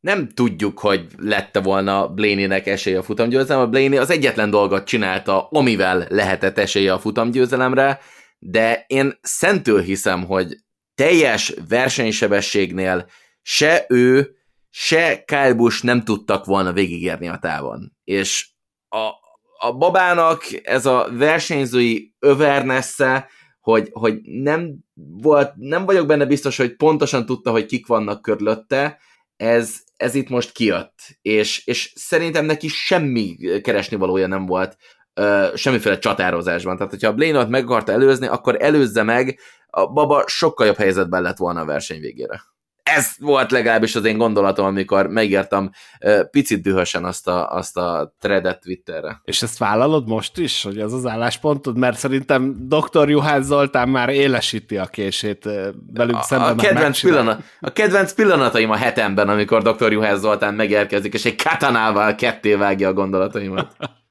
Tessék, Zoli, a tiéd a pálya akkor. Mondjuk ahhoz le kéne venni a némítást. Köszönöm szépen. Szóval, nekem az a véleményem, hogy amikor az utolsó körben járunk, akkor Baba Valasznak nem feladata válogatni a között, hogy a tükörben jövő sziluettek közül ő az, aki el fog tudni menni a végéig, ő az, aki nem fog tudni elmenni a végig, á, ő meg végképp nem fog tudni elmenni a végéig, és akkor az szerint eldönteni, hogy kit blokkolok, meg kit nem blokkolok. Itt azért kettő mérföld volt még hátra a versenyből, ha sokat mondok, az nem számítható precízen, hogy valaki el tud-e menni még kettő mérföldet, vagy sem. Nincs meg ilyen szinten, főleg egy másik csapatnak az üzemanyag fogyasztási uh, historia a 23-asnál. Ez egyértelmű. Tehát ebben valamiféle szerencsefaktor van. Baba Valasznak kikerül a mezőny élére, egyszerűen nincsen más lehetősége, csak az, hogy az éppen aktuális második helyezetet mindenáron maga mögött tartsa és blokkolja. Ebben nem mazsolázhat, hogy hát Blénit elengedem, mert ő úgy is ki fog fogyni a végére, nem veszélyes rám Kyle sem, mert ő is ki fog fogyni a végére. Mindezt úgy, hogy Baba Valasz pont ugyanazon az üzemanyag stratégián volt, mint az említettek. Tehát nem tud ilyen szempontból különbséget tenni egy baba valasz ebben a helyzetben, de senki se. Ha Jimmy Johnson lett volna, vagy Brett Keselowski, vagy Danny Hamlin, ők se tudtak volna különbséget tenni. Ez másik kérdés, hogy valasz túl agresszíven blokkolt, tehát ott követte el a hibát, amikor teljesen későn rántotta már rá másodjára is Blénire a kormányt, harmadjára meg aztán főleg, és Bléni semmi rosszat nem csinált. Tehát ő megautózta a tökéleteset, megcsinálta a győztes manővert, és ennek ellenére nem tudta megnyerni a versenyt, mert nem hagyták, hogy kiautózza a győztes manőverből fakadó lendület nyereséget. Ebben e- egyetértünk, a Blaney semmi rosszat nem csinált, ő az egyetlen esélyét, esélyébe próbált kapaszkodni. Én amit hozzátennék még a dolgokhoz, Zsombi, hogy az azért egy elég merész feltételezés, hogy úgy kiengednek valakit a pályára, vagy kint tartanak valakit a pályán, hogy nyilvánvalóan a versenyző meg a csapat is tudja, hogy akkor ezzel az autóval nem fogunk elmenni a végéig, és versenyezzünk úgy, hogy hát ha lesz valami baleset. Konkrétan ez volt mind a 12-esnél, mind a 8-asnál a rádióforgalom de azt nem tudhatják. Tehát ezzel adott esetben a többi csapatot is megzavarhatják, hogy ilyen rádióüzeneteket bemondanak, mint ahogy egyébként két uh, hosszabbítással a verseny vége előtt is már voltak olyan hangok, hogy adott esetben ezek az autók nem fogják ezt a versenytávot kibírni, sőt, még a zöld zászlós periódus alatt is voltak ilyenek. Az, hogy konkrétan mennyi üzemanyag van az autóban, azt decire pontosan senki nem tudja, sőt, itt tulajdonképpen centilitereken is múlhatott adott esetben, hogy sikerül-e befejezni a versenyt, avagy sem. Hogyha kifogy az üzemanyag, akkor az adott esetben a célegyenesben is kifogyhatott volna, vagy 15 méterre a célvonaltól. Arra nem lehet bazírozni, eh, ahogy a Zoli is mondta, bármely versenyző esetében, hogy majd neki ki fog fogyni az üzemanyag, nekik nem fog kifogyni az üzemanyag, mert mi van, hogyha nem fogy ki? Mi van, hogyha célba érnek? Senki nem tudja, hogy mi fog történni. Akkor meg ott van a adott helyzet, hogy odaadtunk egy győzelmet Blaney-nek vagy Bushnak. Eh, a blokkolási történet Baba Valásznál pedig szerintem a blokkolással az volt a probléma, hogy háromszor játszott el pontosan ugyanazt. Hogyha megnézitek, akkor az utolsó kör kezdeténél azért Kyle Busch is dobott egy eléggé érdekes blokkolást, tehát adott esetben még az első blokk az lehet, hogy nem is lett volna olyan nagyon borzasztó Baba Valásztól. Utána viszont, mikor látta, hogy itt bizony Ryan Blaney egy olyan versenyző, aki nem fogja elvenni a gázt, akkor azt a második meg a harmadik blokkot már nem kellett volna rádobni. Ilyenkor jön a kérdés, hogy ezt mennyire érzékelte a versenyző. Mennyire tudta Baba Wallace, hogy pontosan hol van Ryan Blaney autója, és mennyire volt ez a spotternek a felelőssége, és mennyire hibázott ebben a szituációban Baba Wallace spottere, és rászólt-e, vagy adott esetben Baba Wallace döntött egyedüliként úgy, hogy az az autó még nincs ott mellette, és dobjuk rá blokkot. Szerintem a három blokk az, az, az nekem azt mutatja, hogy ez teljes mértékben a, babának a döntése volt. A, a blokknak az a része durva, hogy, hogy így egy utolsó kör utolsó kanyarjában blokkolsz, nem egy utolsó kör kezdetén, ahol még pont egy ilyen körül, pont ilyen körülmények között, ahol tudod, hogy amúgy mindenki már az utolsó cseppeken megy, miért nem adod meg a lehetőséget annak, hogy tényleg kifogjanak ezek az autók? Miért nem? Mert ha nem fogy ki, akkor mi lesz? Tehát hát, valamit kellett csinálni a válasznak. Ott volt az első helyen. Addig rendben van, hogy egyszer leblokkol, ö, leblokkolja Blaney-t. Azzal nincsen semmi probléma. Mondom még egyszer, nekem a probléma ezzel az egész manőverrel az volt, hogy miután lekerült a sárga vonal alá, akkor még miután összeszedte az autót, és akkor még semmi probléma nem lett volna, Wallace és Blaney még ugyanúgy elfértek volna egymás mellett. Más kérdés, hogy a mögöttük jövők valószínűleg, mivel hogy lendületbeli előnyben lettek volna, elvonatozhattak volna. Viszont akkor a szituációt még meg lehetett volna menteni. A probléma az pontosan akkor keletkezett, amikor összességében összeért a két autó, és kiforgott Baba Wallace, abban a pillanatban, amikor a középső részén a pályának dobott még egy blokkot válasz. És ez már nagyon sok volt, és ezt nem értem igazából, hogy miután tulajdonképpen úgy kellett összekaparni a vonal alatt az autót, megúzták a szituációt, akkor hogy gondolhatta komolyan, hogy még egy blokk az még bele fog férni? Én itt egyébként ebben a szituációban a NASCAR szépségét láttam, megmondom őszintén, és elmondom, hogy miért ugyanis nekem nagyon tetszik az a mentalitás, hogy itt tényleg vagy győzelem van, vagy halál. És ezt láthattuk Baba Valasztal. Baba meg akarta nyerni ezt a futamot teljesen jogosan, az első Cup Series sikerét is itt aradt a Taladegán, és most is úgy volt vele, hogy mindent meg kell tenni a győzelemért. Ez teljesen egyértelmű volt szerintem Baba Valasz számára is, hogyha ezt túltolja ezt a biciklit, akkor abból óriási esés lesz, de inkább ez, és, és én azt gondolom, hogy inkább ezt lássuk hétről hétre a Network 4 csatornáin, hogy valaki az élet árán is próbál megnyerni egy futamot, és még többet is megtesz, mint kéne, mint sem azt, hogy Baba Valasz lehúzódott volna alulra, Ryan Blaney kikerüli és megnyeri a futamot, és tapsolunk. Az már más kérdés, hogy ha logikusan végig gondoljuk, akkor Baba Valasznak nyilván jobbat tett volna, főleg a mostani szerepléseit nézve, hogyha bejön egy második, harmadik, negyedik, ötödik helyen, de kövezzetek meg, én ezt imádom a NASCAR-ban, vagy ezt is nagyon imádom a NASCAR-ban, hogy ide mindenki győzzjön, és ezért mindent megtesznek, még ha néha hülyeség is, mint például láthattuk Ross Chastainnek ugye azt a legendás Hail Melon movie a Martinsville Speedway-en,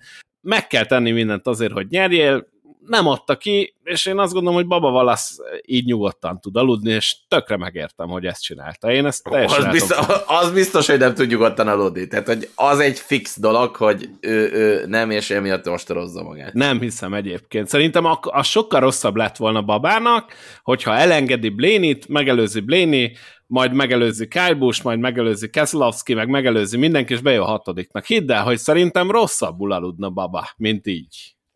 Amiről kevés szó esik, az az, hogy Baba Valasz megint ott volt egy Super Speedway versenynek a végelszámolásnál, abszolút végelszámolásánál abszolút győzelmi esélyekkel azért ezt úgy gondolom, hogy ünnepelni kell, és ez mutatja, hogy ott van a legjobb öt Super Speedway versenyző között. Ez akárhogy is nézzük, ez Ryan Blaney, Brett Keselowski, Danny Hamlin, Joey Logano magassága, ahol az elmúlt két esztendőben Baba Valasz jár, ahová felemelkedett mind a felsorolt versenyzőktől, akik szerintem a jelenkor Super Speedway versenyzésének a legnagyobbjai, mindegyiküktől láttunk már hasonló hibát, mint amit Baba Valasz most elkövetett. Tehát nem szabad úgy tenni, mintha Baba Valasz hibája az egy olyan szarvas hiba lenne, ami, ami aztán tényleg atrocitás, és, és, és, és megérdemelni azt a fajta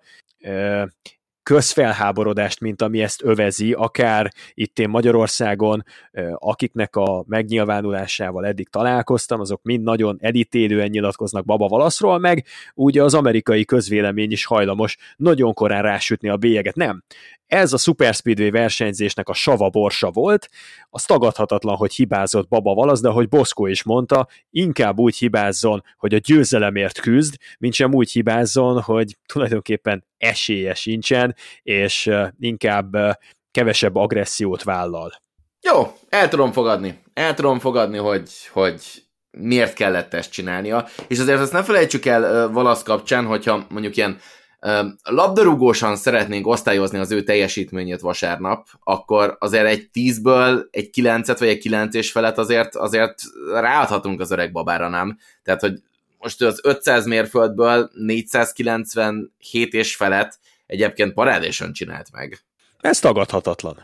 Az a lényeg ezekben a típusú versenyekben, hogy adj magadnak esélyt, legyél ott a végelszámolásnál, küzdj a győzelemért, és ha már odáig eljutottál egy Super Speedway futamnak a végére, hogy küzdöttél a győzelemért, az már egy sikeres nap ezen a pályatípuson, mert olyan nagy a varianciája az utolsó métereknek, az utolsó egy-két körnek, hogy ember legyen a talpán, aki, aki egy adott versenyre fel tudja tenni ingét, gatyáját. Tehát eh, csak és kizárólag ebben lehet szerintem mérni a Super Speedway versenyzés sikerét egy adott pilótára lebontva, hogy hányszor van ott mondjuk egy zöld-fehér kockás utolsó újraindításnál a legjobb ötben.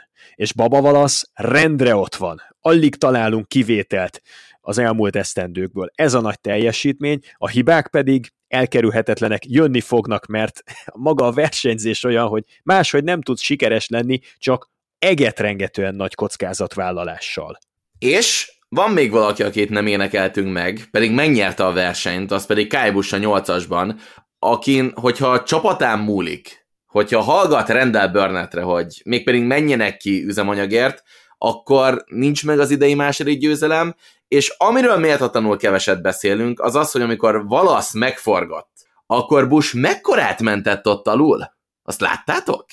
Hát Bushnak még volt esélye, mögötte érkező Keselowski-nak viszont már sem, semmi sajnos. Igen, egyébként ügyesen lehúzta az autót, de hát Kyle Busch-tól most hogy mondjam, nem várok mást. Tehát ő egy annyira rutinos, annyira ö, régi pilótája NASCAR-nak, hogy szerintem ezeket a szituációkat félkézzel is megoldja, és szerintem nagyon sokat számít az, hogy hány ilyet láttál és hogy mennyire tudsz rutinból cselekedni, és hát Kyle Busch azért szerintem egy-két csattanást már átélt ebben a bajnokságban, úgyhogy abszolút lehetett látni, hogy egy rutin mozdulattal gyakorlatilag kikerülte a, a, az egész bulit, aztán utána szépen megnyerte ezt a versenyt. Egyébként úgy, hogy gyakorlatilag a mezőnyben megbújva én mondhatom, talán kis túlzással végig kocsikázta ezt a Geico 500-ot, szóval megérdemelt a győzelem, abszolút. Nekem kicsit hasonlít arra a rossz Chastain féle taladeg a győzelemre, amikor ő csak jött alul, nem csinált semmit, a többiek lerendezték egymást, ő ezt így végignézte, és így átjött elsőnek. Most kicsit ilyen érzésem van Kyle Bushnál is, de megérdemelten megnyerte megint a versenyt, és ez már a második idén.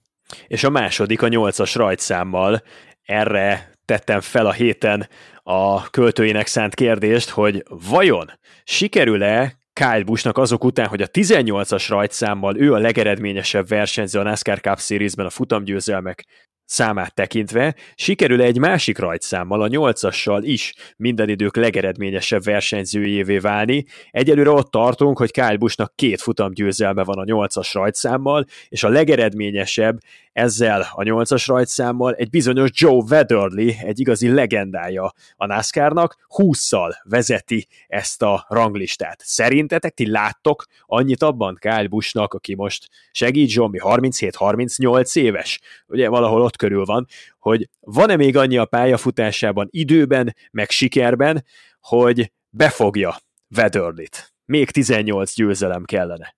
37 éves, ugye Kevin Harvick most fog visszavonulni 47 évesen, tehát azt feltételezzük, hogy mondjuk, hogy 45 éves koráig megy, tehát még 8 évet, akkor szerintem simán benne van. Nyilván kérdés az, hogy a 8-as autóban fog egészen addig maradni. Van, van rá esélyt, miért nem? Persze, tehát hogy tudjuk, hogy milyen kaliberű pilóta Busch. az idei szezonra öt és fél a win total over Szerintetek felette vagy alatta lesz? Alatta. Mm, alatta, én is azt mondanám. Csatlakozom. A, Vegyétek az, már számba, hogy mondjuk az elmúlt két-három évben kik azok, akik ötnél több győzelmet arattak egy szezonban. Kyle Larson, Harvick, és 20 2020 talán?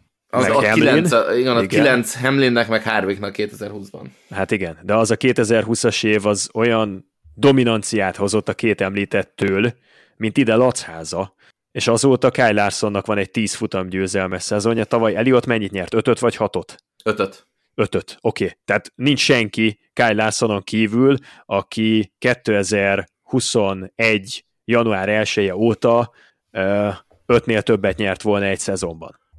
És szerintem ugorjunk is tovább, mert itt még van még megbeszélnünk, és az időnk vészesen fogy. Én mindig beparázok, hogy tudunk eleget beszélni, aztán mindig úgy megszalad a nyelvünk, hogy ezt a két órát alig bírjuk tartani. Volt itt egy Arena 4 NASCAR Fantasy forduló is a Cup series nyilván egy időben, amelyet Richard Szabó nyert meg 210 ponttal, Zetor a második 202 ponttal, és Floki lett a harmadik 188 ponttal. Zetornál ki kell emelni, hogy a nemzetközi állás szerint a 23. helyen áll. Jó? Tehát ilyen sikeres emberekkel kell nekünk itt hétről hétre megküzdeni az Arena 4 NASCAR fantasy aki nemzetközi szinten is a 23 természetesen átvette vezetést az Arena 4 ligában is, ott összetettben a második itt a papa, a harmadik pedig itt Pisti, már 2007 ponttal, ami szintén nagyon-nagyon jó.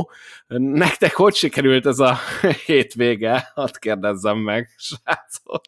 Én nekem remekül sikerült, én abszolút rekordot állítottam föl. Száz, nem tudom, hanyadik helyen végeztem. Szerintem száz pont alatt maradtam. Szóval bárki fantazi tippet kér, nagyon szívesen adok neki. Mindjárt Fox Doverre egyébként. Hóha! Felejtős volt ez a hétvége is pont úgy számomra, mint eddig az egész szezon, de az az összetettbeli 20 valahanyadik hely egy több tízezer főt számláló mezőnyben, az eszméletlenül menő. Úgyhogy gratulálunk, és nagyon reménykedem benne, hogy a magyar barátunk Zetor, ugye? Igen. Zetor a továbbiakban is folytatja ezt a menetelést. Ez mekkora lenne, hogyha akár csak mondjuk a legjobb 20-ban én beérem, beérem ezzel. A legjobb 20-ban ott lenne a végén egy magyar. Hát az világra szóló nagy dolog lenne.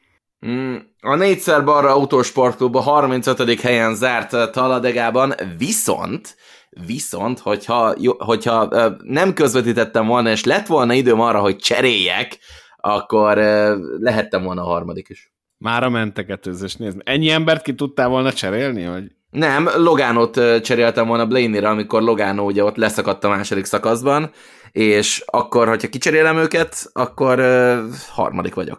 Hát jó kell időzíteni reklámszüneteket, akkor az Arena négyen majd. Hát ugye a szakasz vége az fixer reklámszünet, de amikor ott a második szakasz végén elmegyünk szünetre, ott már nem tudok cserélni. Nem, úgy kell csinálni, mint a Fox, hogy random, amikor érzitek, hogy valami lesz, akkor gyorsan elmentek reklámozni, és ja, ki tudod cserélni. Na majd vasárnap bepróbálom, hogy mi most elmegyünk egy rövid szünetre, mert Zsombinak cserélnie kell a fantasy csapatában. Mindjárt jövünk. Reméljük, addig nem maradtok le semmiről. De aki nem akar lemaradni senki, és az nézze, a, ugye? Tökéletes. A Network tökéletes. 4 pluszra elő kell fizetni, és akkor ott lehet nézni. Na? Egyébként most nézem, hogy 66 vagyok a bajnokságban. Figyelj, te kirúgattad Jesse Páncsot, én pedig megreformálom az Arena 4-es NASCAR közvetítéseket ezzel az ötletemmel. Mit szólsz? Hmm, Um, még gondolkodunk rajta. Egy kis amerikai életérzés bele kéne vinni szerintem. Amikor történik valami reklám, ezt így adják ott is, tehát gyakorlatilag kéne, csak elhozod a hangulatot. Kéne amúgy, kéne amúgy írnom a NASCAR-nak, hogy küldjenek már valami ait, hogy itt a szezon végén itt ki tudjunk valamit sorsolni. De ilyen nem hivatalosan, csak így ilyen kedvesbe, meg okosba.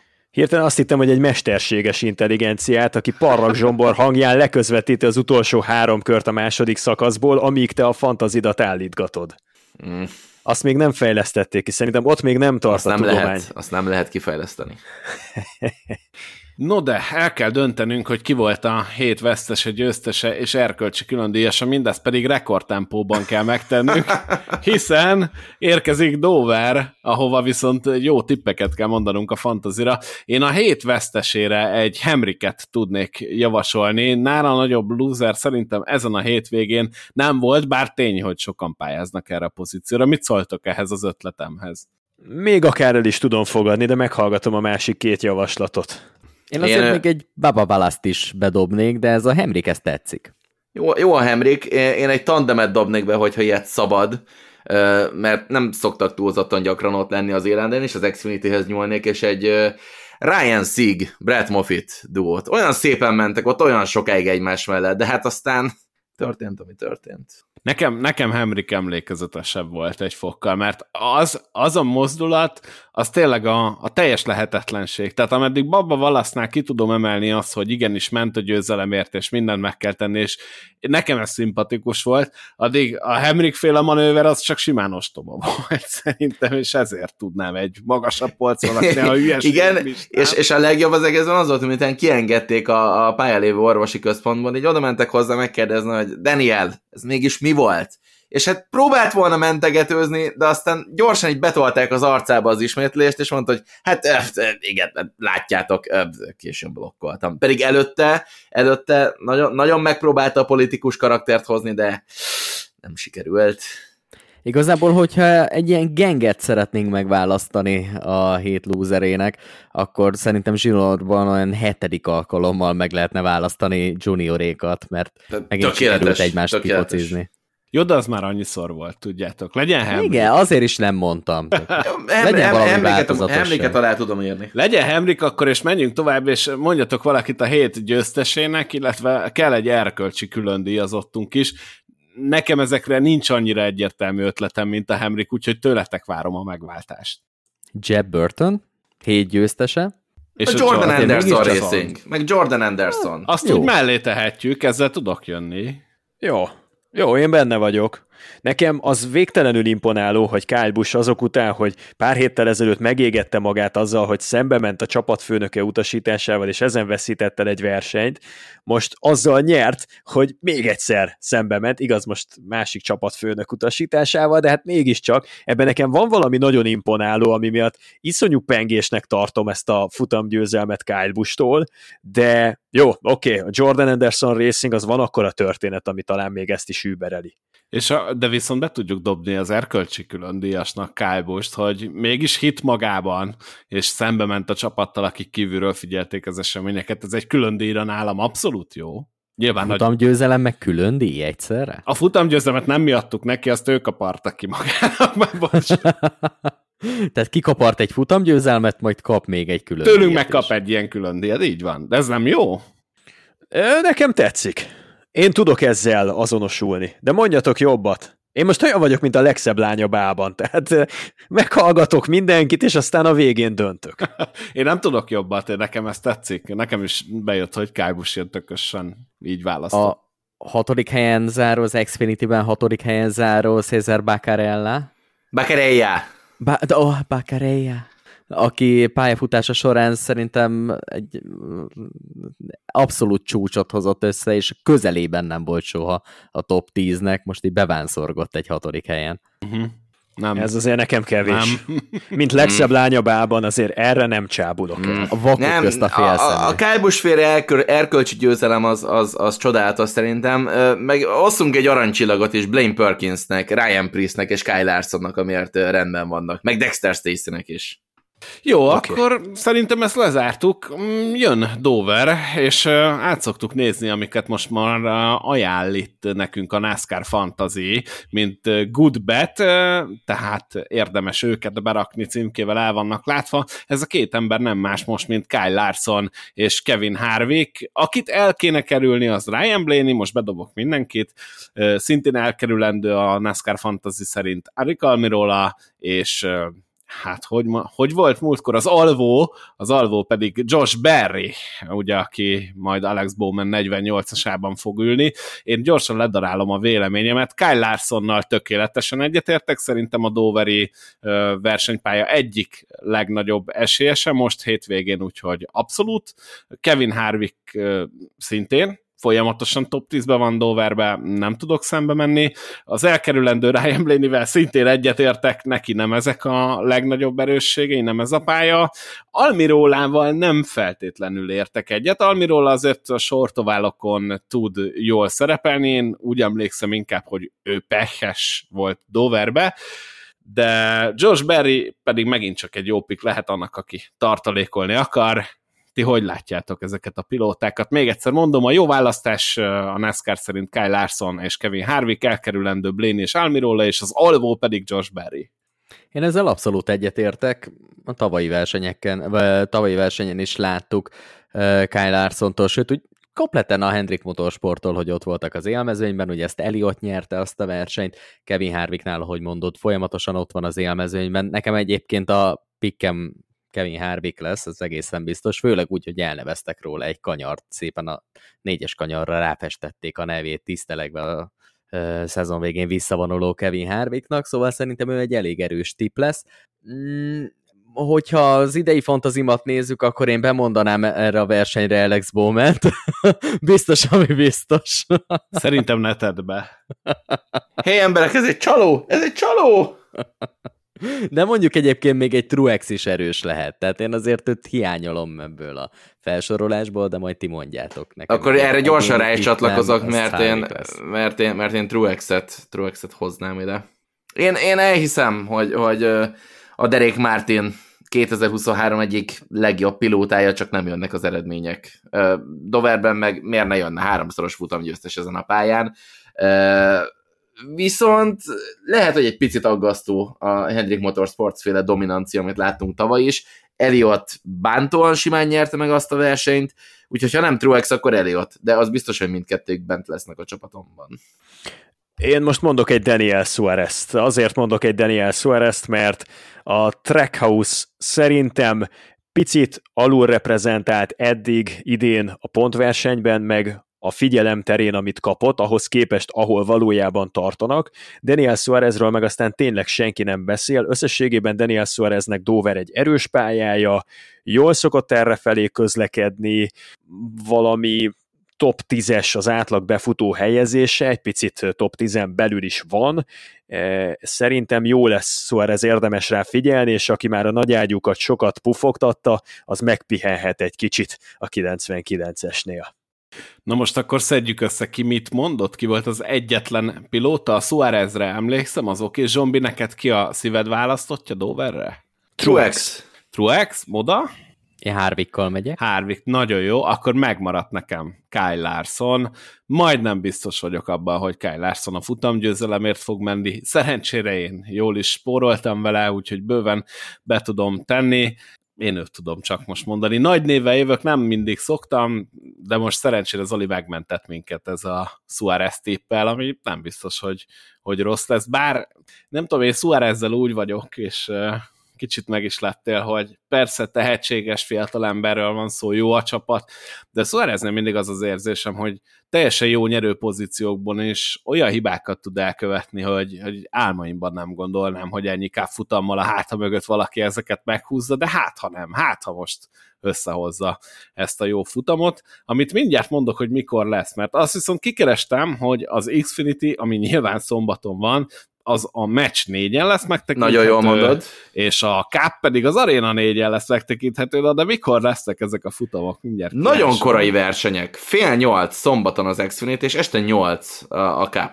Na, akkor ki se kell keresnem. Zombi, látod? Ezért hívtunk, hogy kirúgass Jesse Páncsot, és elmond, hogy mikor lesznek a verseny. Ez az összegzésed már. Ezzel, hogy fogsz ezzel a keresztel így távozni ezzel a Jesse Páncsos történettel? Ezt vállalod? Megbesz- megbeszéltük már, nagyon jóban vagyunk. Ja, jó, akkor jó. Megbocsátjuk. Nem kell aggódni, nem kell aggódni. És, és, csak itt becsúsztatnám így finoman, hogy a, a következő kettő interjúnk le van szervezve, amit majd fogunk csinálni NASCAR versenyzőkkel, mindkettő kupasorozatos pilóta.